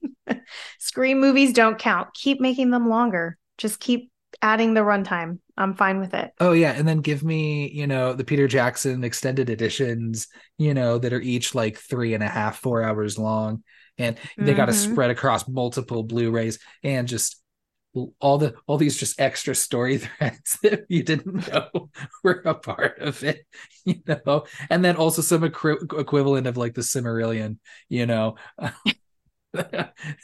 I love the whole thing. Um, Yeah, we definitely don't need to go through it like through everything, but we might end up bouncing around a little bit. And I think that's okay. Maybe we'll go like kill to kill. that's you beat me to it. Um, Yeah. I think, hey, with the slasher movie, I think it's kind of the best way to do it is just hop from kill to kill. Mhm. One, because it's easy, easy way to organize. Two, Yeah. you know, this movie, uh, for you know, for some reason, you know, again, like I kind of when I just immediately kind of think of like the kills and scream movies, it's like it's I. I think that it's always just like ah, you know, it's just just stabbing, you know. I mean, so much, so much Mhm. that, you know, ah, never mind. I want to talk about other movies. Fuck, we're gonna, I'm going to keep yeah. keep bumping up against this. Sorry, everybody, but it's just hard. It'll get easier as we as we progress, but Yeah. we're we are limited to this one film, and there are only six kills, or no, seven. I think one, two, three, four, five, six, seven. If you count Billy and Stu. Yeah. So Yeah. You've got, um, of course, you know, we talked about, um, you know, uh, Steve and Casey. Now, you know, I mean, I think a lot of people who are, you know, kind of, you know, thorough kind of fans or kind of, you know, at least check the IMDb trivia page would know that, uh, I, you know, Principal Himbry wasn't supposed to die originally. Um, oh, I didn't know that. that was because Oh, Henry Winkler wanted to die, maybe right? but I think the studio said and was you know huh, fuck the Weinstein's uh, sorry big ugly cloud Oh, over this movie I know but where you're going. the it was that there were no kills from Mhm. Casey until Tatum um until they got to Mhm. the scene which honestly I, I'm okay with too for a movie I would have been okay with that. has a pretty you know i think standard kill count for a slasher movie um Yeah. that whole break like it doesn't feel like a long time to me and then honestly Mm-mm. yeah just like we don't we don't need especially a first a first film of a franchise like they may not have known it was going to be a franchise but like the kill count doesn't need to be that big but i will say this his death is convenient because it does then draw the party like what's left of the party out of the house so Right. it it works plot wise too so they they made good use of it and um i think uh i think i remember i read somewhere that uh Henry Winkler wanted to be be killed in the movie, so it was fun for him. And also like his his screaming and the way he reacts to being like stabbed up and cut up is so over the top. Like he was living his best life while dying. he's so good um he is Yeah. fucking fantastic in everything he's in there is he is. there's a great comedy with a lot of uh the state guys called um children's hospital have you seen that I've never watched Children's Hospital like fully, but I've seen parts of it. Probably when you were watching it. probably it's so good and he's so good in it and then also he's in barry that uh that bill hader show on hbo and he's he's fantastic in that too Oh, that I haven't watched either. I like him in Arrested Development. of course oh yeah absolutely um Yeah. see so he's just that dude is just fantastic just seems like the most charming dude and just the nicest Oh yeah. you know happy grandpa of a guy yeah Mm-hmm. um but yeah you know bon voyage principal himbry i'm like Yeah. you know yeah there we are I'm sure they'll find a better principal. How could they not? yeah you never know who succeeds him as principal maybe it's fred maybe Fred gets to do it. He's just like, hey, I've just been holding back, just being a janitor, you know. And then I've maybe been I've been watching him do this for years. I could easily step into that role. waiting in the wings, you know, just Yeah. just yeah, Yeah. I love it. Um, but yeah, you know, so that does take us, you know, to that party and the Everyone's at the party. Everyone's at that party. Now, a couple things that that did happen in between that I just want to shout out a little quick. Um, Mm. again, you know, we mentioned how kick-ass Neve Campbell is, how much he just doesn't give a fuck. Definitely demonstrated Mhm. in that first phone call with Ghostface when immediately she's just like, "Get the Mhm. fuck out of here, Randy. Get the fuck." You know, even then, Yeah. what am I doing? Yeah. What am I doing? And then just even then, just being able to, you think she's down for the count. Even though, like, if this is supposed to be like a horror movie, was it their intention to kill her then? It may have been. And then, I don't think it was. I think I think they were fucking with her. yeah, Because you gotta get her scared. right. But, you know, so they, And and in order to do their whole plan, I think it needed to end at the party. I think so too. Which, you know, but, but it's, it's- a part of it was like, you know, I, I definitely see how some of it they just like kind of went, made the plan up as they went, you know, because also they're dumb oh, for teenagers, sure. you know. They're teenagers. Like, let's not forget. Yeah, they're teenagers because one of the dumb things about their plan that I thought about DNA or not, DNA or not, no one's going to notice that Billy's shirt is just covered in corn syrup and not actual blood. Doesn't that seem unlikely? I don't know. Like, he, blood smells like that fucking metal, metallic, irony smell. And he would be smelling just fucking sweet as candy.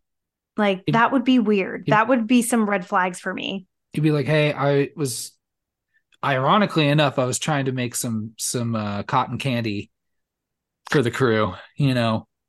Thought it'd be really fun, you know. Somebody already brought a cake to the party, so I, I had to come up with something new. Um, People are just bringing chocolate cake everywhere I go. right. He's So just trying to find something different and innovative. You can talk. You can talk talk his way through that. Um, but yeah, I see. I wonder what would have gotten them away from the party then, outside of Himbry's death. Like there must have been some other original reason. Because yeah, like it's it. One, it gets you an extra kill, and it gets you. You're right. Just that Mhm. that you know that reason to get everybody out and just leave. Um, you know Mhm. your your main your kind of core group behind. So I mean, at some point, Stu could have just been like, "Hey, everybody, you got to get the fuck out. Like, party's over," you know, and then just left his core group of friends to work through the rest of the situation. Also, can we talk about how fucking rich everybody is? Those houses, when when they show Sidney on her patio, and there's literally two tables and a lawn chair, like that's a big fucking balcony.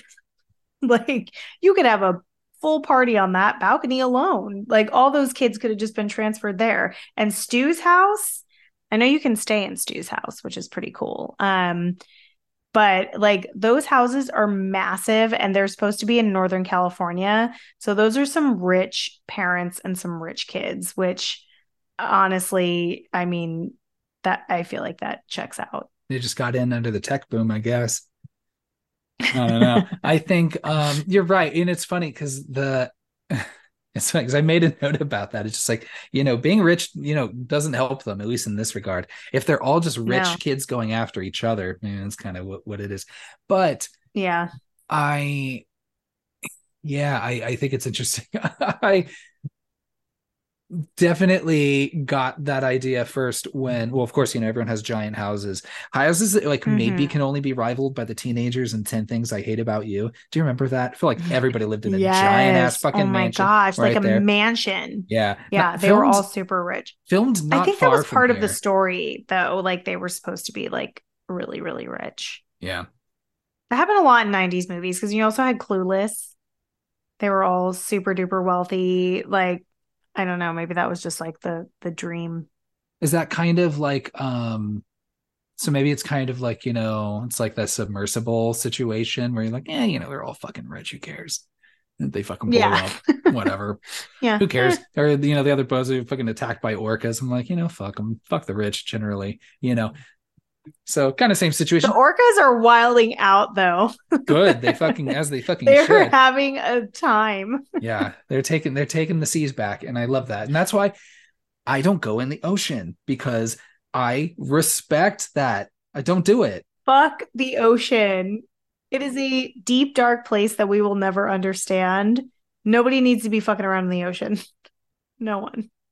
Anything that exists that deep in the fucking ocean is going to be wilder than anything you've seen in a fucking Meg movie. Uh, yeah. I'm good. I'm absolutely fucking good. So yeah, so go orcas. I'm, I definitely support them and taking the seas back because it's theirs and they can have it. Absolutely fine. We've taken over enough as humans, you know. So let's let's let's be real here. Um, where was I? What were we talking about? Scream? yeah, oh yeah, Scream.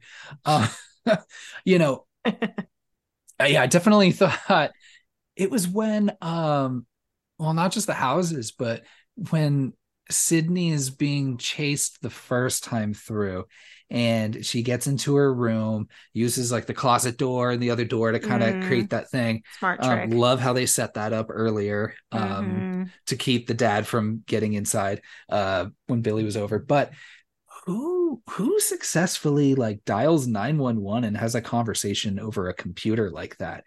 and that quickly and that in quickly 1996 i didn't even have i mean my family didn't have their first we didn't have our first like family computer until at least i say like 98 99 so a little bit later i it was like 97 98 and for, for us and then i don't remember being able to do any of that but i um mm-hmm. And it didn't work right or it didn't exactly work i don't know how slow it took for them to get there but it said, "What is your emergency?" So she got in touch with somebody. Somebody, but then she like also got the call because they end up coming. Yeah, but then I was like, did she get the call out when she was inside Dewey's jeep? Like when when she's like, "Hey, blah blah blah, I'm at Stu Macher's house on da da da da da da," and then nobody comes there until later when she says, you know, hey motherfuckers, yeah. I guess you just called the police, you know, in her It's so it's so hard to escape like current technology when you're like thinking about things because okay now if you call 911 accidentally from your cell phone they'll fucking call you back or they'll show up like they know where you are yeah. they know where you're calling from whether or not you give an address but i'm assuming for sidney like i didn't see her type an address in there. Like how? How did they know where to find her? It wasn't the same as like you know how they can just quickly be like oh it came from this location. Like i don't know. That's mm. uh that feels interesting. Yeah and i just don't know how exactly you know certainly the cops don't arrive in any sort of fast manner. Yeah. Yeah, yeah i don't know about that. But um yeah so okay so we're at the party yeah and um Tatum gets the honor of being the first person to call the killer Ghostface, which I think is really fun because on the what is it called? Father Death on the yeah. costume bag, which I think is really fun. Um yeah, I really I like that. Um but yeah, she gets to call she gets to call him Ghostface for the first time and her death is a little bit silly but also probably one of my favorites. Yeah, I think so too. Um, and it's funny. I think like each, you know, or I think a lot of the deaths have something kind of unique, something kind of like a twist to them, maybe outside of the principles a little bit, you know, because you have kind of like the the phone call and the whole big setup, you know, of the first two kills, and then you know, of course, you got Himbry and you've got Tatum, which you know, again, you know, to have to have a suspenseful build up, you know, the the you know, leading that part leading up to her death.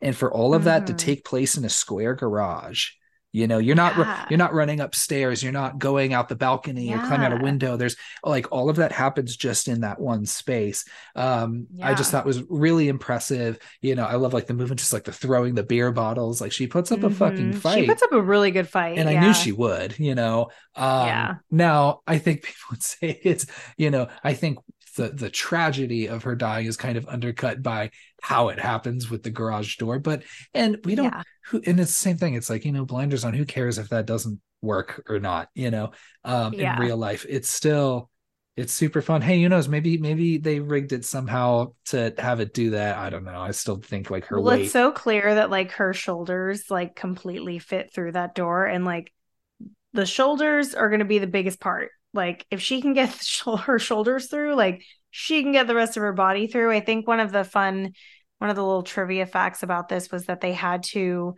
actually like attach Rose McGowan to it because she was so small that like they could like it wasn't working because she kept falling out of it and that you know obviously the whole point is that she can't get out of it so yeah. she's supposed to look stuck but clearly she's so petite that like whatever this massive dog was like where was that gigantic dog that lived there like at least at least we don't we don't have to deal with any any dog deaths but it's a big ass dog door was it a saint bernard a great dane you got in there um i wouldn't want just I, I wouldn't want a dog door that's big enough to fit a human through it. yes. If I had a Great Dane, I'd be like, sorry, bud, you're not getting a dog door. because any asshole, right? Scroll right through. Right. I don't want to do that. So no, no, we're good. No, my my you. my wife has talked about putting dog doors um on our we start our back door and i've been you're like, like measuring it to see i've been coming up with kind of like dumb you know reasons of just like oh well i don't know or just kind of like maybe i don't know are you sure we need it and this and this and this but i haven't like just come out and said like uh well no i think i have because i do not want people trying to crawl through and trying to murder us I don't think I think murder wouldn't even be my first like it's just like breaking in. I think I had I'd read a while back there was um a man who would have his kid go through the dog door and just unlock the door so that he could then rob people. Like he wasn't like violently attacking anyone. It was like okay. just during the day, just pop through that little dog door and get in there. Yeah. And then, you know, you definitely, definitely know Stu's the killer when they're when they find out about Himbry, everybody's leaving. Mm. Um mm. and someone goes someone asks like where's tatum and and stu goes like oh i think she she she maybe she got pissed at me and bailed and this and this and this yeah but earlier after comes in from the garage go or ghostface comes in from the garage oh wait that but you wouldn't know that that was stu and when randy um when randy's giving his rules you know and saying don't you know I'll, don't ever say i'll be right back he goes he's mm-hmm. like i'm going to go get a beer and is walking towards the basement door so you're believing that he did go down there at some point right so he totally knew mm-hmm. um and mm-hmm. had seen tatum at that point i'm surprised nobody yeah. else i guess i just don't know where the i have to remember where the garage is next to how everybody left that house and nobody walked by the garage and noticed Tatum just hanging there. I think the garage is on the side. Yeah, so everyone because if, if you remember like the front shot of the house, right, you can't see the garage, so it's around around the side because the boat is also there because they're rich as fuck, so they got that boat. Right. Um, but yeah, he totally would have seen Tatum, and you don't even really think about it, um, at that point, but uh yeah, I really like after Tatum's death when Billy like pops up at the door while Stu and Sidney are talking and he kind of gives this like this double eyebrow raise um to Stu and it feels very like it's done. I did check it. that one off the list. Yeah. So I really feel like that was Billy um in the garage with Tatum. I agree. And then, you know, the last of our you know innocent deaths um kind of a low-key really good one with with kenny mm. the poor cameraman. Yeah. um i know. even though like geez even like by that night you know while the ambulances were still there courteney cox was able to get another camera person pretty quickly. Oh absolutely she's fucking gale weathers. She called them and was like i need a cameraman here five minutes ago. Yeah when I say hurry, that means um so you know you know she's mean but it's you know i don't like the fat shaming but it's consistent with her character so it's okay. Um exactly. Like you wouldn't expect anything less from her. Right. But the, the well it's two different great scenes because you go from Randy, right? Like after everybody leaves and Randy's drunk and mm-hmm. just yelling at the TV, you know, Jamie, Jamie, you know, look behind you, look behind you. You know, it's kind Which of great because his name is Jamie.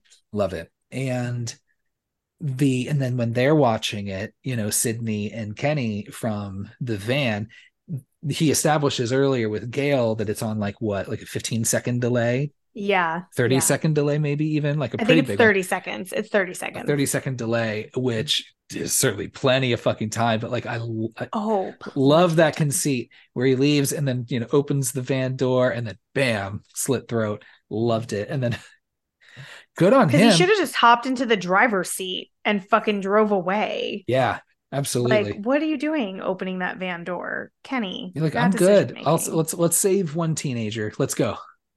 You know? Yeah, exactly. yeah. Yeah. Poor Kenny. You know, rest in peace, man. Um, I don't know how quickly they were able to.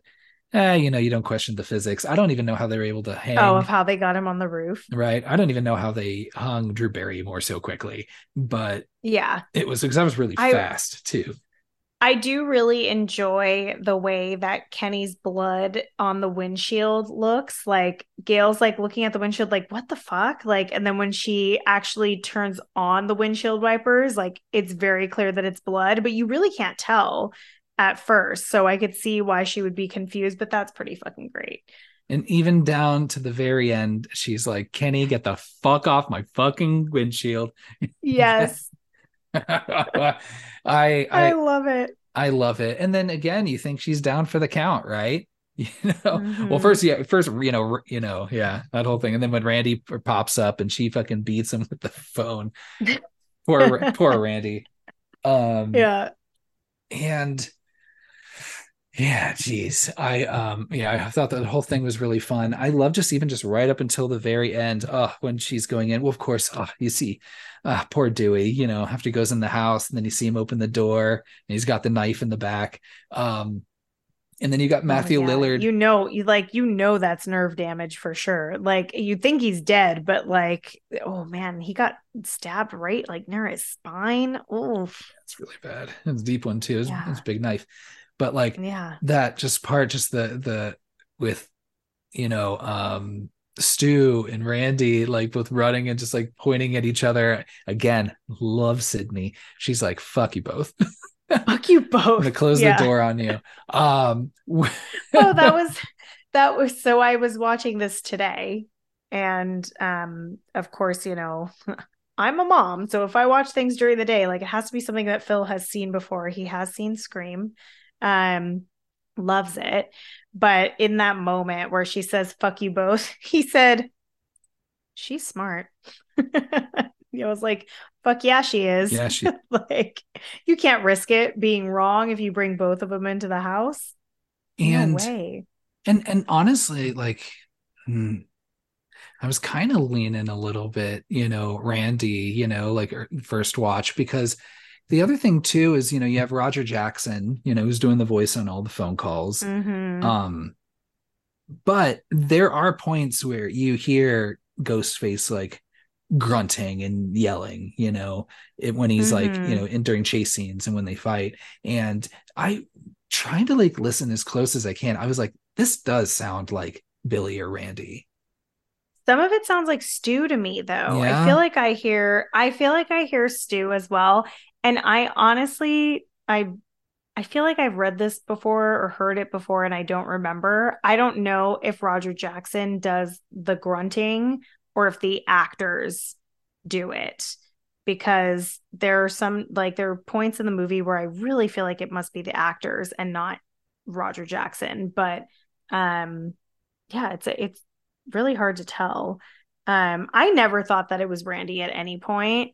I I I don't think I ever thought it was Stu either. I just thought it was Billy and they were just doing the really obvious thing. So like, you know, it's so clear that he is there's something off about Billy. So then after they have sex and he gets killed, you're like at, like as a first time watch, you're like, "Wait, what the fuck?" Like you're like, "It had to have been that guy." Well, it's funny because it's like, you know, you definitely think it's him.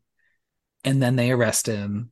And then he still gets the and then she still Mhm. gets the phone call, which also like Mrs. Riley, the fuck, you know, she comes in, she's like, Hey Sidney, uh, there's some stranger that's like calling you randomly. I yeah, don't know. she's like, "It's know." not your dad. It's a grown man for sure, though." Yeah, even that you were just, you know, almost murdered and attacked, and you know, I am in charge under- of you right now. and I'm in charge of you right now. Like, huh, I don't know. Do you want to talk to me? He's on the phone. And then she picks up and it's immediately fucking I would have said, I would have said, okay, I'm gonna need to know who this is and what business you have with Sidney. Like she's been through a lot. Like if this is not important, you need to fuck off. Like I I just don't um Mama Riley, what are you doing?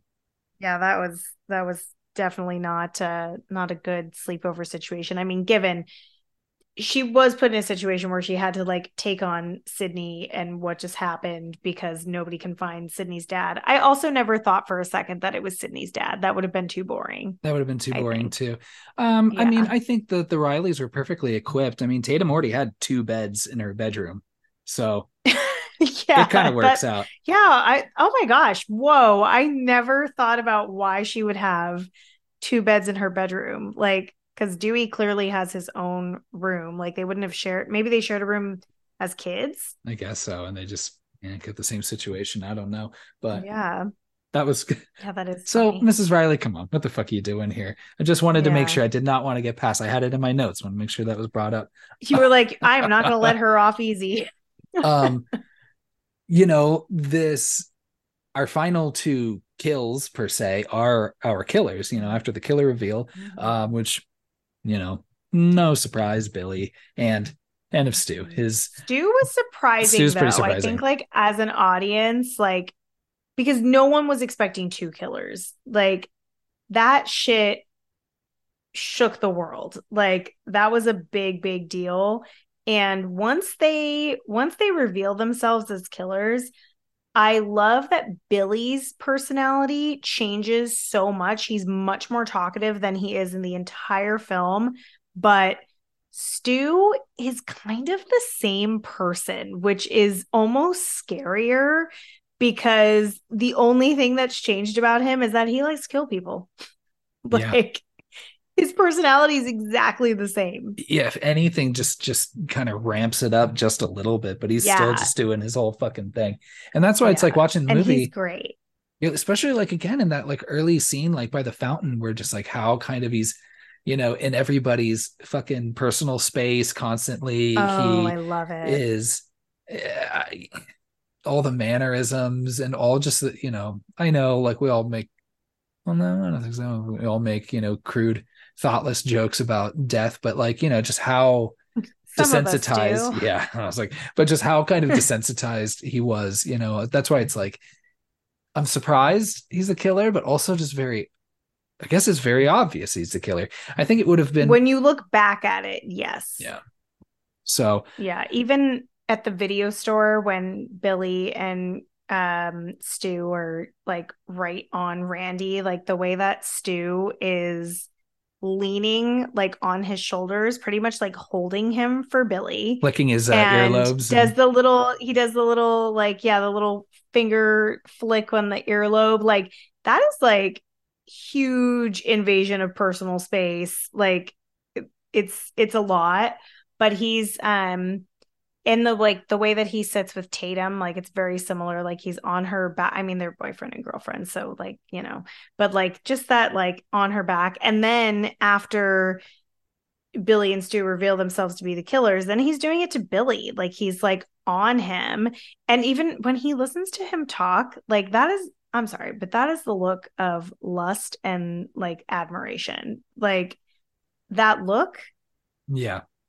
I definitely I I definitely get the the queer coding of this for the both of Mhm. them. Um honestly, I there's there's nothing that I don't think would hard just like you know say oh no that's impossible like i don't think any any argument really dissuade me from that um i mean i think that yeah i'd certainly buy it you know or at least like it's or it's you know or maybe if it isn't even this obvious like oh i'm in love with you i think it is a very no, no, no. even if it's like a subconscious like maybe stu doesn't even understand what the feelings are you he, know I I've like built this whole narrative in my head, and that's kind of how I feel is that Stu doesn't even really understand why he just follows Billy's lead. And clearly he's extremely influenced by him.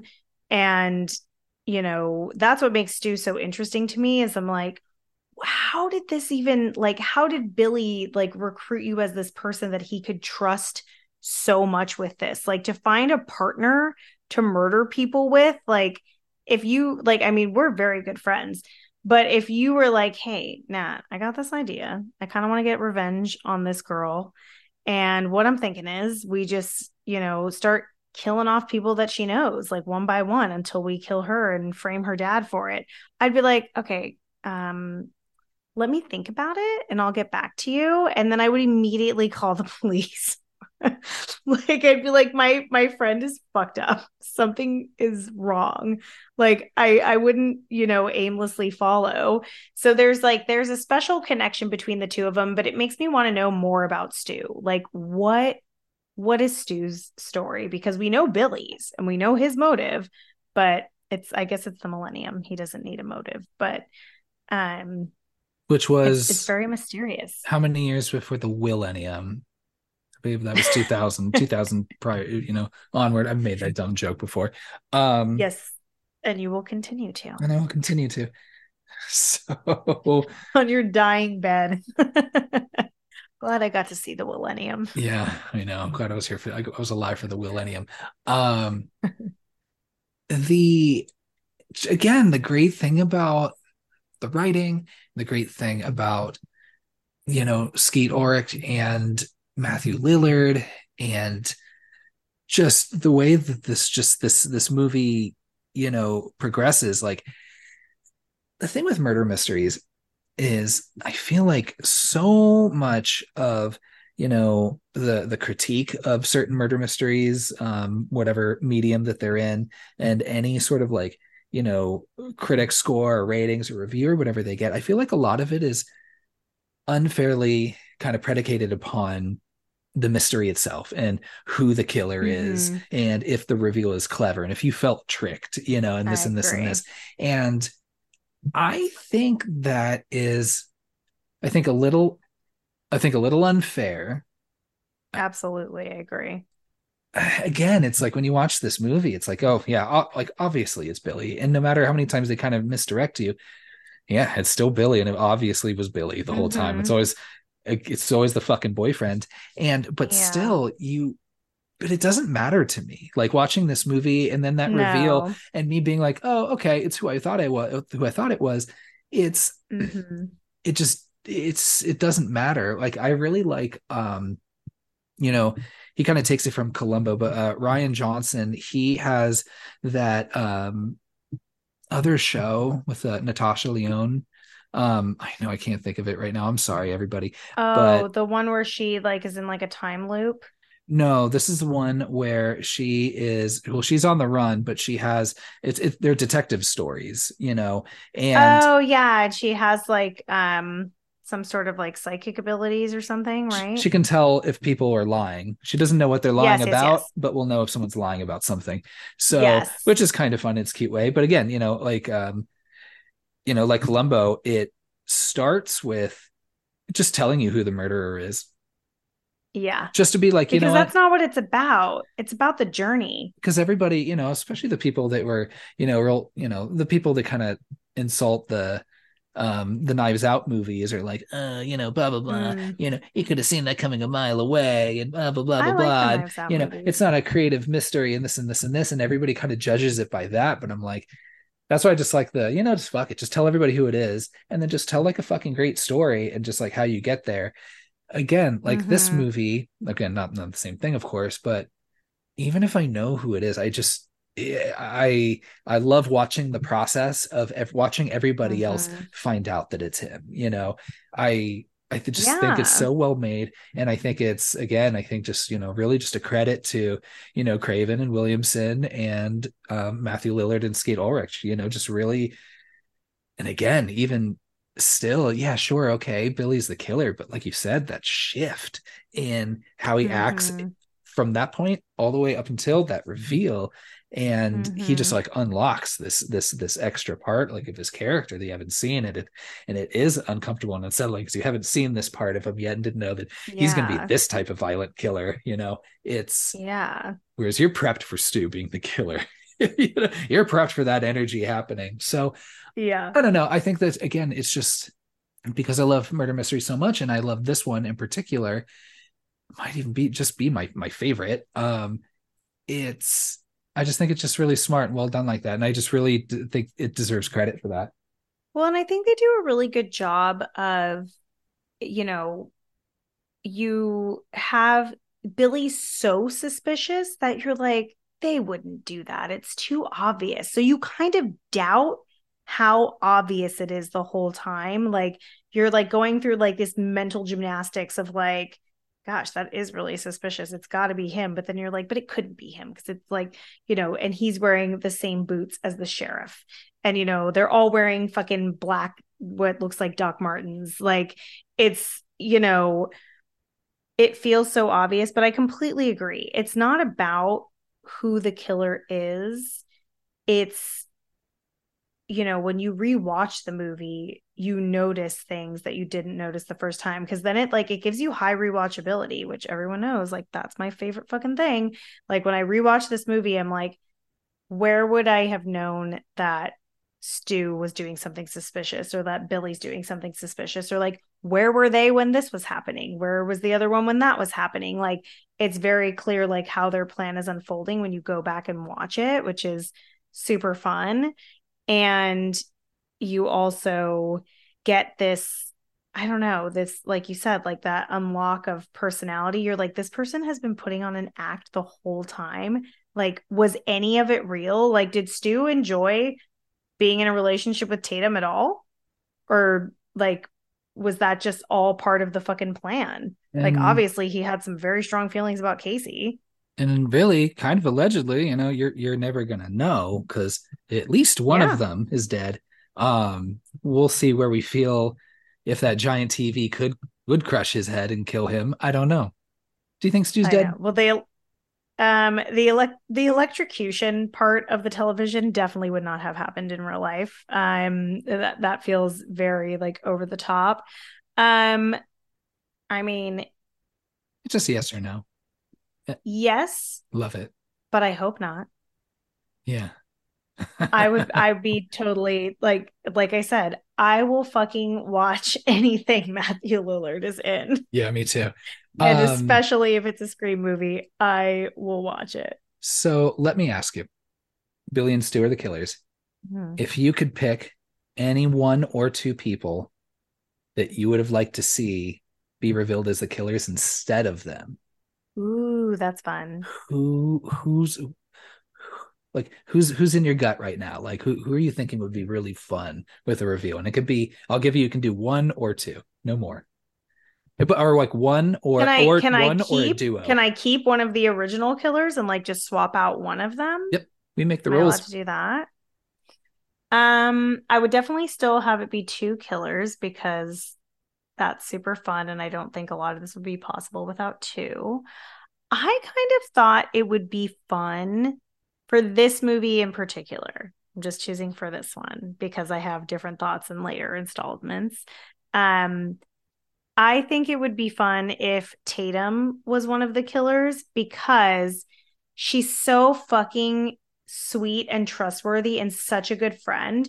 It would be kind of fun if it was her and Billy. So, like, her and Billy are like a thing on the side. And, like, you know, whenever it's revealed, however it's revealed, like, you know, Stu is just fucking pathetic, heartbroken, and probably dead. And, you know, it's her boyfriend and her best friend. Like I I like that um that little dynamic there. That's that's who I would choose. I agree. I was going to say Billy and Tatum. I think that that oh, yes. that would have been oh, a fun page. reveal, and I really would have loved to see Rose McGowan really fucking turn oh, it up. Oh, just be unhinged. Yes. Yeah. Which I really she think so good. She would have done that really well. Um, I don't know I if that's uh, I don't know. Audience, tell us. Put in your like, who would you like? Who do you think would be just as fun yeah, or interesting as a killer? movie only. Yeah, and I think I might ask that yeah. kind of going forward, um, because it's just kind of interesting yeah, to think about. I want it to be, oh, if anything, now. This movie's already a perfect movie, but what would make it perfect plus if they did it like Clue, and plus. yeah, perfect plus is if you did it like Clue, multiple endings, multiple endings. I know how cool would that be? I mean, Because Oh I don't know. Because you I would nerd out on that shit so hard. because you could easily have done it like, oh, but this ending is Billy and Tatum, or this ending it was just Gale alone. You know, like Yeah. Yeah. Gale would have been my second choice. Yeah. Just to like stir up some shit and write more books. right. Um, Because I think everybody yeah, I- else, like I Randy, think that the dad. Randy, the dad, Cotton, those would all be too too obvious, I think, for me. Yeah. But yeah. Yeah. You could do like, you could do at least three, at least three endings there. But that's, yeah, that's a, that's a great question. And I, oh, one thing that I thought was really interesting. I always forget this every time I watch this movie. So strange. But when Billy reveals to Sidney that their parents, his his dad and her mom were having an affair and Mrs. Loomis finds out and then decides to abandon her family. I mean, you can just leave your husband, girl. Like you don't have to fucking leave town. Um you know, when he reveals that, Stu's face drops like I didn't have this fucking information. And my first thought is I'm like, Stu, you didn't even have the whole reason for his revenge. And you were still like, yeah, let's go kill some motherfuckers. Let's do it. Like, that is so interesting to me. The like his expression. Did you catch that? Right. And so I mean, so are you led to believe, and again, sorry, bad fan, but are we are we supposed to believe that Billy killed Maureen alone then? No, it was Stu and Billy. I think they killed they killed him to they killed her together. You don't think Stu would ask like why we're killing her? Apparently not. Hmm. The bond is it's ironclad. I guess so. Just be like, hey, we're gonna kill we're gonna kill Sidney's mom, and then we're gonna wait a year. but again, so maybe that because we gotta let we gotta let things simmer down and see if we can get away with it. Yeah. And then we'll do five.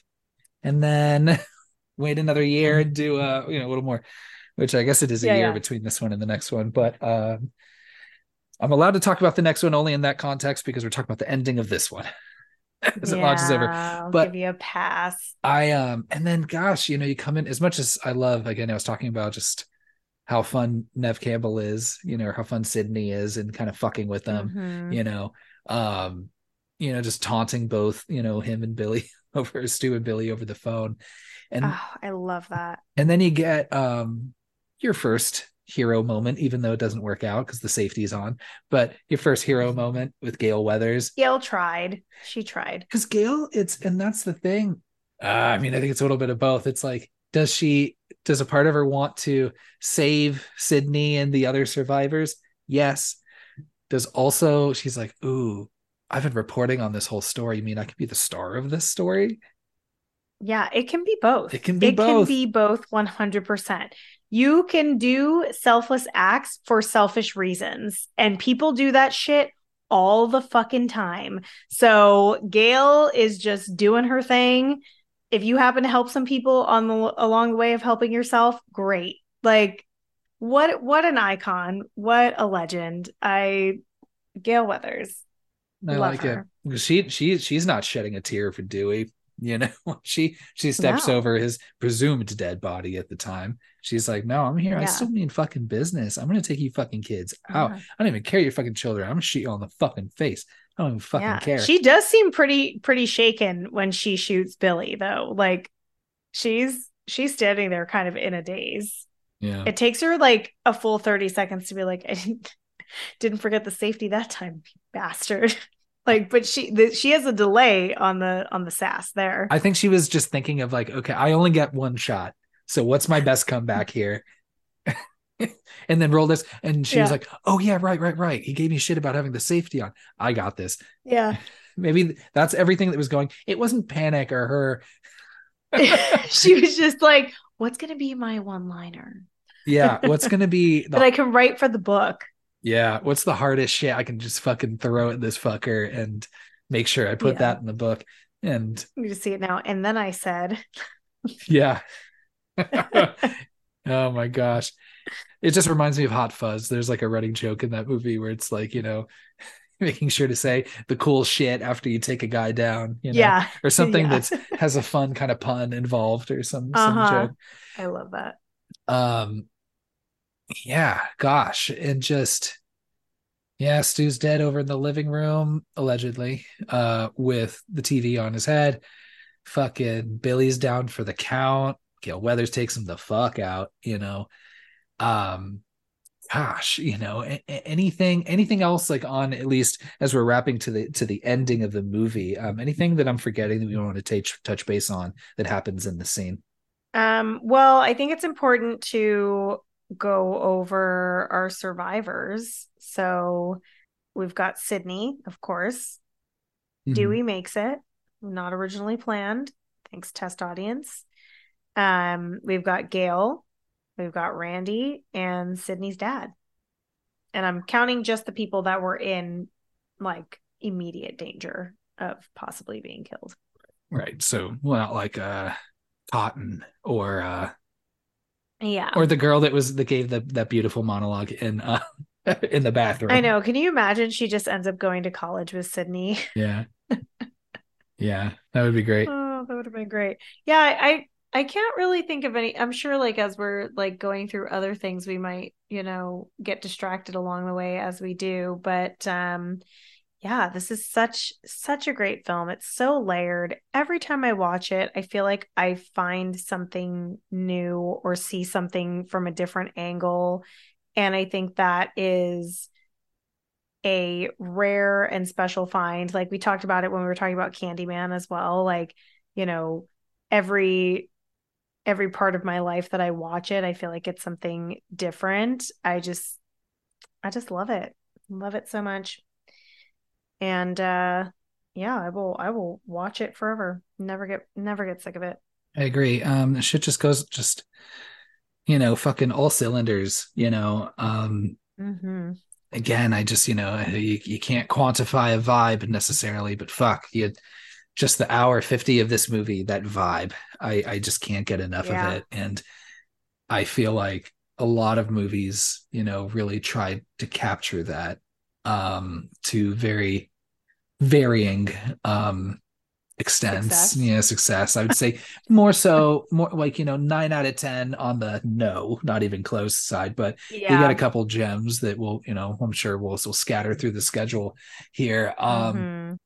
Yeah, it really started a whole new it like reset horror in a really great way and like I'm super grateful that it it hit when it did because then we got all these fun things when we were like right in like that like preteen age which is like so fun if you're a horror fan and um yeah, just opened up like all these possibilities of characters being smarter, characters knowing about scary movies and referencing characters. There's so many movie references in this movie. Um, even if it's just like a one word reference, like Randy says, like, what's Leatherface doing here about Billy? Like something as simple as that, that I think is like super fun. Um, yeah, just it really it it made a big change like even without the whole franchise like you said like it spawned like all these other fresh new ideas and a lot of movie posters with um beautiful people on them. Definitely. Yeah i just uh yeah i just really can't say say you know a whole lot more than kind of what's already been said. I just like this this movie you just watch it over and over and over and over and over again. I just watched it today and i'm like i'm Mhm. still again you know i think i'm still again just fucking shook from that opening. Um yeah. and just again all cylinders. Um i just think that the Yeah. writing's super fun. It's snappy. I love the way people interact with each other. I love the you know me i love a small town spooky thing happening Mhm. you know and uh the twin peaks vibe you know it's i just can't say enough. I think and it really you know it's it's my favorite slasher you know if there's no Mhm. by like far I think now, you know, everything is just compared against it now, kind of going forward. You know, I think maybe up until that Yeah. point, what, yeah, I guess, you know, Halloween um would have been Mhm. the one. And I, you, you know, know you know what's interesting is you know you probably get this question a lot of like when people people ask you what's your favorite scary movie not that one. and yeah and when when i get that question Scream is always the first thing that comes into my mind, and it's usually what I respond with. And I can't tell you how many people are so shocked by that. And I'm like, I'm sorry, did we watch the same movie or have you seen it? Because I will recommend this movie to anyone. Um, because I think it's it's a really smart movie. Even if you're not like a huge fan of scary movies, like I still think that this is a fun movie. Um, and the characters are well written. The acting is great. It's beautiful to look at. Like everything about it is great. So I tend to give people that answer when they ask, and I I feel like they don't take it as seriously as they should. But that being said, there is a huge loyal following of this movie and the entire franchise. And um we're we're not it's like a small not a small group but like it's a mighty group of like horror like fans. So um yeah even watching it with my most critical eye i still don't have any complaints about this movie. Yeah i agree. Um outside of you know i mean at first i was thinking like ah, i was like kind of put in the notes. I was like if there's anything we could cut to bring this time down do we do we need to see them in the grocery store? I don't know. Yeah. But it you know it, only because i think some of the conversation was still just about like oh you know i shouldn't have been so hard on billy and blah blah blah. So it's like all these things mm-hmm. that like you know i don't know if you necessarily need it. I think it helps of course. Um and of course and it's just giving but then i crossed it out because i was like you know it's just giving me more time with these characters that's why I'm like, this movie can be four hours long. I don't care. Yeah. And you get to see Tatum still giving like perfect teenage girl best friend advice. Like, you know, she's like, so you have some inti- intimacy issues of because of your mother's untimely death. Like the way that she like the way she words things is so good. So matter of fact. Um, yeah. Yeah, yeah, exactly. Like I um I I agree. I I feel like there's there's not much that I'm sure they probably cut other things too. Okay, one other thing that I want to say and this isn't directly about the movie but more so probably you know all the things that we didn't talk about. I didn't go heavy into trivia, behind the scenes shit and all of that because if you're listening to this, you're either like, and you're like new to Scream, you don't need to know all that. You can learn it on your own.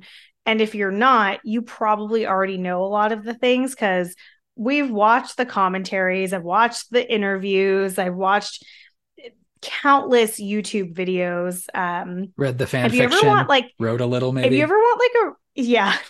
If you ever want like a really good technical video of like who killed who, um, Zach Cherry does videos where he like literally has maps of the houses and like where Ghostface would be at any given time, who makes each phone call, who does each kill, and they're really fucking technical, but they are really fun if you really want to get deep into it.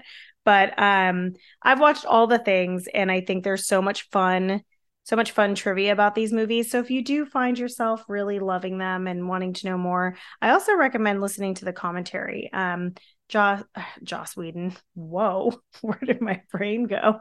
Wes Craven has um uh he does a commentary on this movie and it's really great.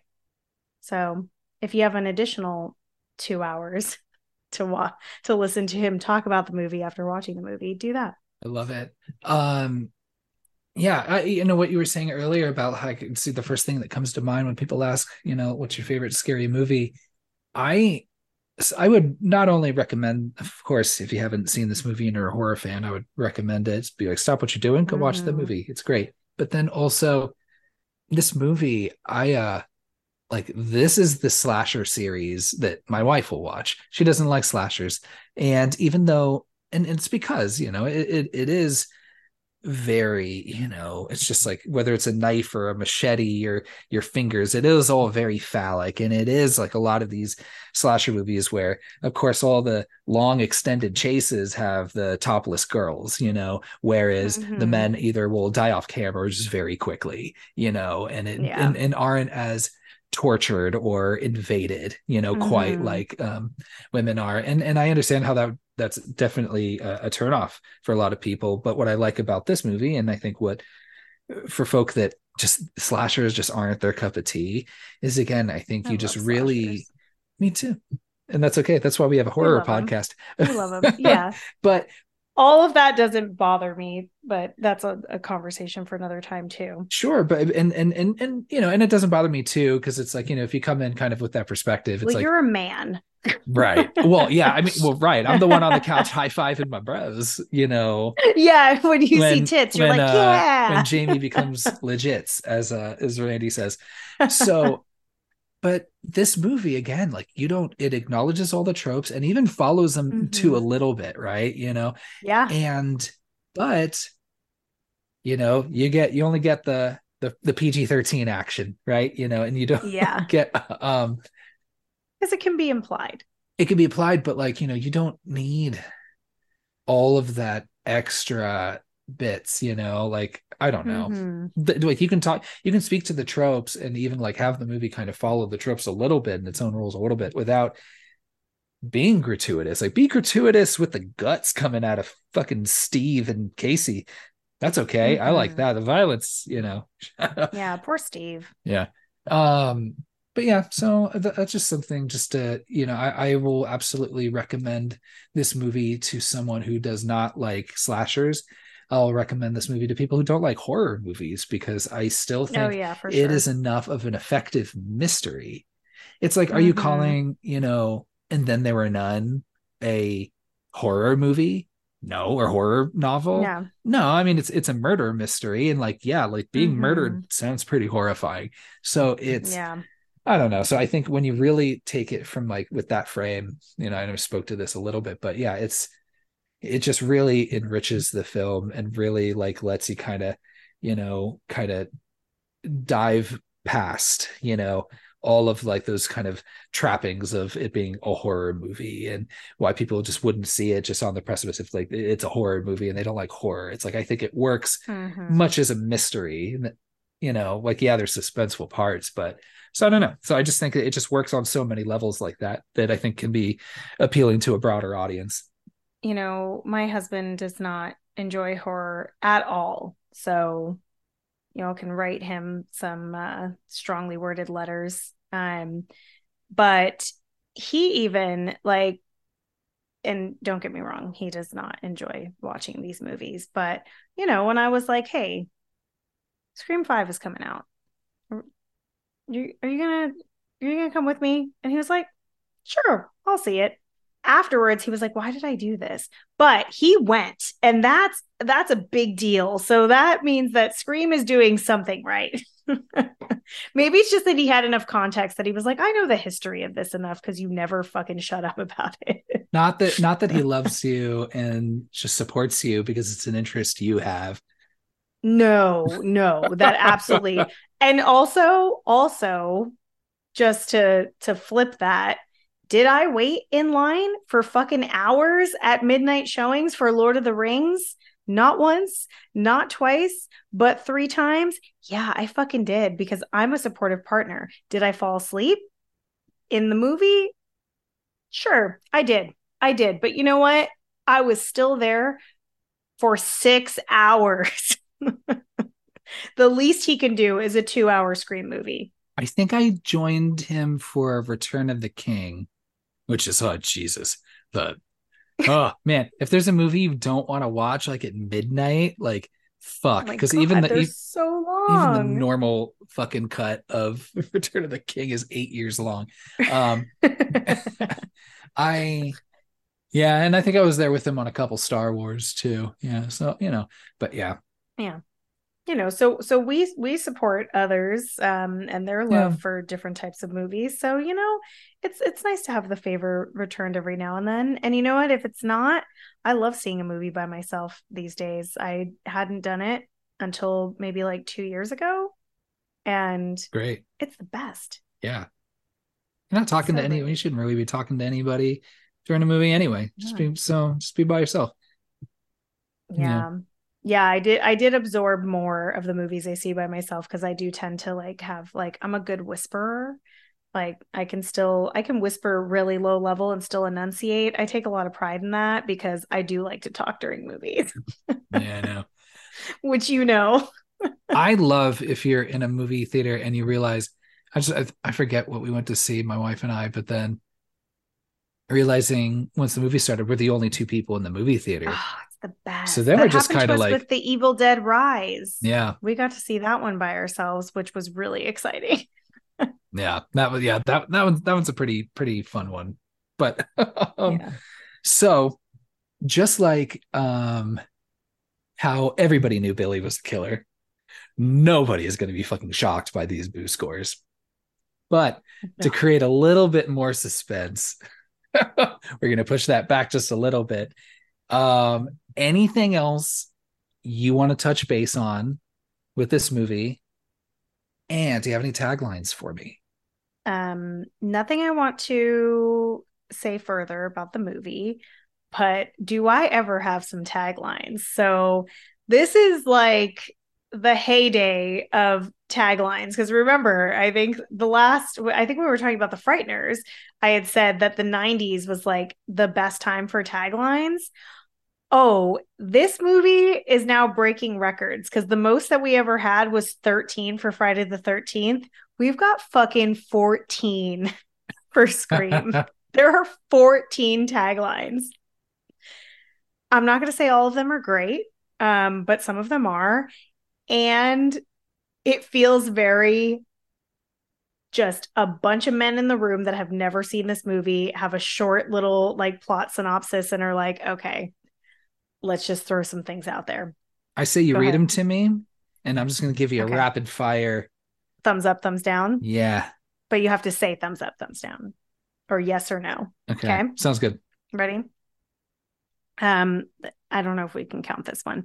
A new thriller from Wes Craven. Thumbs up. Love Wes Craven. See, I was going to say thumbs down because it's not a thriller. Were you not thrilled? I mean, you could be thrilled. I was thrilled and chilled. yeah, you can be thrilled in a horror movie, but Okay, but you can't be horrified by a thriller.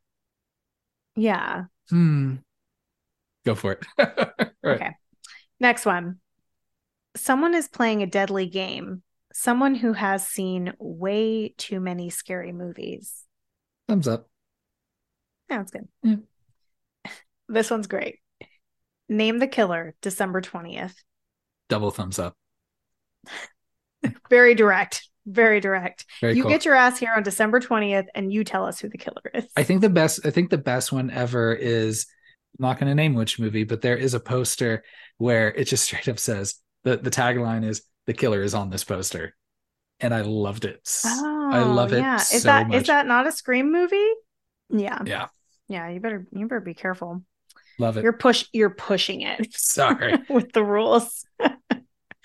All right. that the movie ta- breaks their its own rules all the time. So I think in the oh, spirit. Jeez. all right, keep going. I'm sorry. This this one genders it, which I think might be a problem. He's taken his love of fear one step too far. Does does he love fear?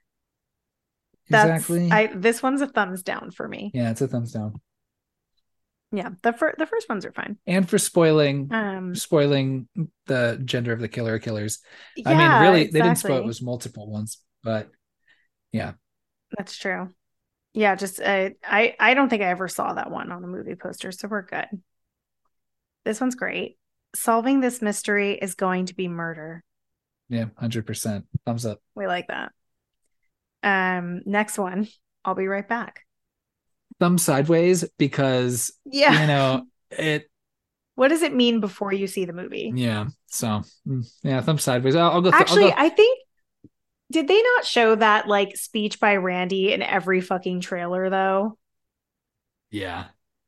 I feel like it- so they like they really made that like a thing to draw people in, which worked. Randy got the big uh the big parts in the trailers because yeah, it's like him talking about the rules in the first Mhm. one, and then I just always remember the Scream 2, sorry, the trail the trailer closing with, you know, you know, being like, What's your favorite scary movie? And he's like, Showgirls, absolutely frightening. And I just remember Yeah. that that one part specifically. But yeah, That is so a good line. Rand. Randy gets his trailers. Good for him.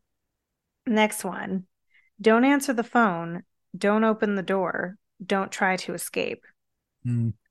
Um, I agree with the first one. And should have just said don't answer the phone. yeah, I think that's that if that was alone, that would be it. So I'm gonna give it a thumbs Mhm. down because the superfluous stuff. If it was if it was just don't answer the phone, bam, it would it would that, Yeah, that thumb would I that thumb would go right up. Just got to keep it simple, really. All right. This is kind of combining more than one. Someone has taken their love of scary movies one step too far. Solving this mystery is going to be murder. Oh yeah, so yeah, they just put those two together. And watch Yeah. uh, yay. Well, Because you could put, like, I mean, that's a long ass tagline, but you could put someone has taken their love of scary movies one step too far on the top of the poster, and then solving this mystery is going to be murder on the bottom. And I'm like designing the movie poster.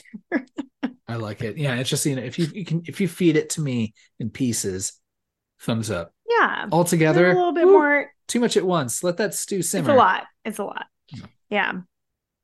Okay. Um someone's taken their love of scary movies one step too far. So we just took the first half of that and just made it its own tagline. Yeah, I like it. Because it. before it was it before it was Oh, see, I like it because now it's not gendered. It's So gender we went neutral. from he's taken his love of fear. Yeah, it's gender neutral. Someone's taken their love of scary movies one step too far. and not only can you see it as gender neutral, but you can say the someone could be either Billy or Stu has taken Mhm. their love. So you could see that is multiple killers, you know, theirs and the, the Mhm. multiple, uh, multiple Mhm. possess- possessive, right? So there you go. Thumbs up. Love it. Yeah. All right, this one's odd. Make your last breath count. Mm, thumbs down. Yeah, I don't know what that means. Now someone is is victim and someone is a suspect. Thumbs down. What?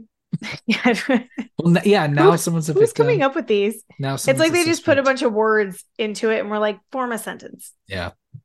Okay. From the first name in suspense comes the last word in fear. I like what they're doing here. I get it, but it's a no. I think it's a no. if you would say if you would say from the I would I would rewrite it as um from the biggest voice in suspense comes the biggest voice of terror. Here no, oh sorry, not as good. But Yeah, in no, my it's brain just- it does because it's- it's like yeah, never mind. it's too much thoughts having to happen. I hope that like because of these taglines, like if you're listening, you start noticing all the taglines on every movie poster because that's what's happened to me now and it's driving me like insane. Um, because now I'm just sitting there like, what what does that even mean? Do I need to see this movie to see if that tagline is even relevant? Yeah. It's too much work. Do you watch the movie and Um, go, that's where the tagline comes from? You know? Every now and then, yeah. Love yeah, it. every now and then. Yeah, which I like. That means it's a good tagline, I think. I think so. All right, here we go. Don't answer the door. Don't leave the house. Don't answer the phone. But most of all, don't scream. I'm just like, stop giving me like more rules on top of Is this about Mary Shaw? Yeah, I know, right? we already Don't have our rules. Don't give me more. It's fine. Yeah. This one is a better wording of one of the previous ones. Now, everybody is a victim and everybody is a suspect. I, I, I mean, better wording. I think everybody, yeah, it, I think everyone's a victim, even if they haven't died. I think just the proximity, you know, I think there's a lot of Mhm. families that are hurt very bad, you know, by the uh poor Kenny's family, right? Oh, Kenny. I know. Yeah, I think my favorite is solving this mystery is going to be murder. It's kind of fun. Yeah, Or someone's taken their love of scary movies one step too far. It's good. Yeah. I think most Yeah, were pretty good. Four, 14 fucking taglines. That is a lot. I'd like to see a tagline that puts um all of them together and it just takes up the entire poster. That's just the poster. Yeah. So I like that. Someone's uh taking their love of scary movies too far. This shit's gonna be uh this mystery is gonna be murder. Don't answer the phone. don't open the door. Don't uh don't try to escape. Don't try to escape. Um and I've forgotten all of them now. So yeah, so many. Yeah, so many. I love it. Fourteen. Um, I don't know that we'll find more than fourteen. We'll see. We say now. You never know. But I haven't looked into the other Scream movies, so I I like to do it with fresh eyes as we uh, go through them. as we kind of land uh, land this plane, we're gonna hop into the most obvious boost score ever. Uh, do you want to go first? Do I want to go first? Does it matter?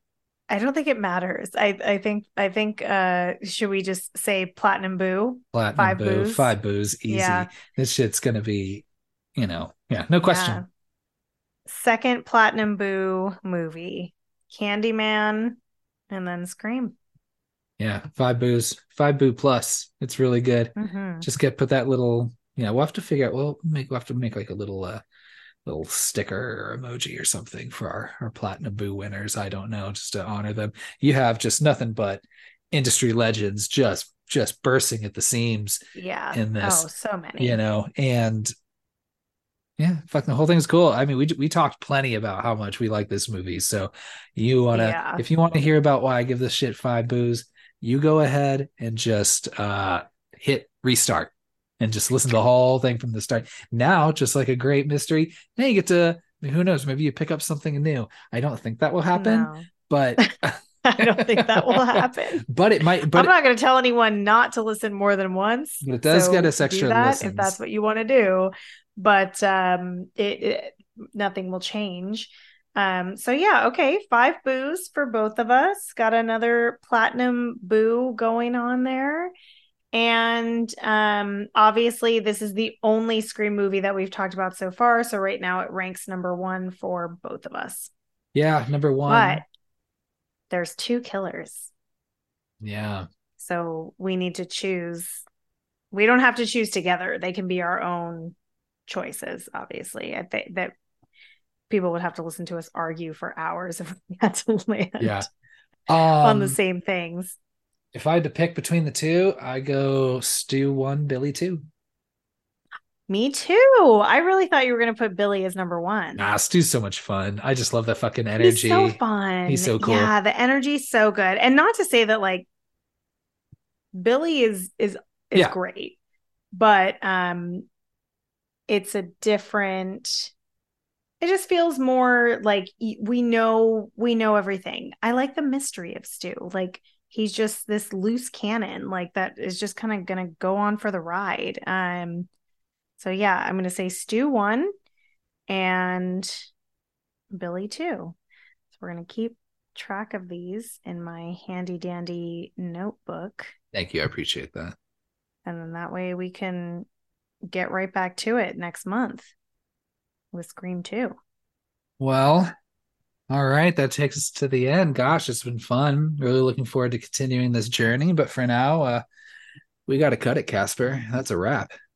I hope I hope uh, everyone made it this far. I feel like we definitely went over two hours, and um, yeah, you have a whole you have a whole month ahead to watch Scream 2. We decided not to do them back to back to back so that we could have some some time to breathe, some time to reflect more time to watch them and take notes. So here it is. Yeah.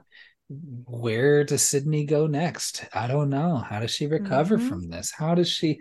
Who knows what the, her journey takes her? I don't know. I mean, we absolutely know, but you're not going to find out till next month. we know. Um, I think another fun thing about like this movie versus our next movie is we've seen this movie so many times that we even like joked around of whether or not we should we needed to watch it before recording. But the next movie we're going to cover is Idle Hands. And I have not seen it in, gosh, it's got to be at least 15 years. Yeah, it's been a long time. But at least we really, um, we really wanted to get Devon Sawa back into the picture though after our final to. destination episode. So, you know, it it was gonna happen. And yeah You know, and uh, you know, it's always fun to sneak in some of the horror comedies, but would you call this a horror comedy as well? Because it's got some like legitimately funny parts too. Scream? Yeah.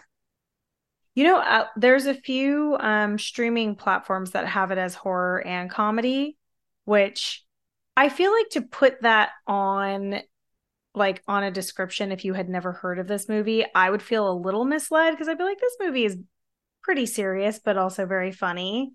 Um I would call it more horror than comedy, but I wouldn't say no if you called it a horror comedy. I'd be like, yeah, it's it's pretty funny.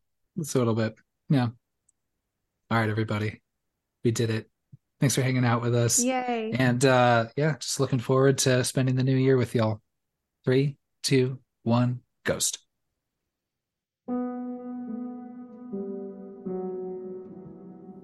Thanks for listening to our episode on Scream. If you enjoyed this episode and want to join our Scream franchise journey, you can follow us on Instagram at 321GhostPod. We're very active on Instagram and would love to hear from you. Feel free to leave us a killer review on whichever platform you're listening on. You can also send an email our way to 321ghostpod at gmail.com to suggest a movie you'd like us to cover or to let us know what your favorite scary movie is.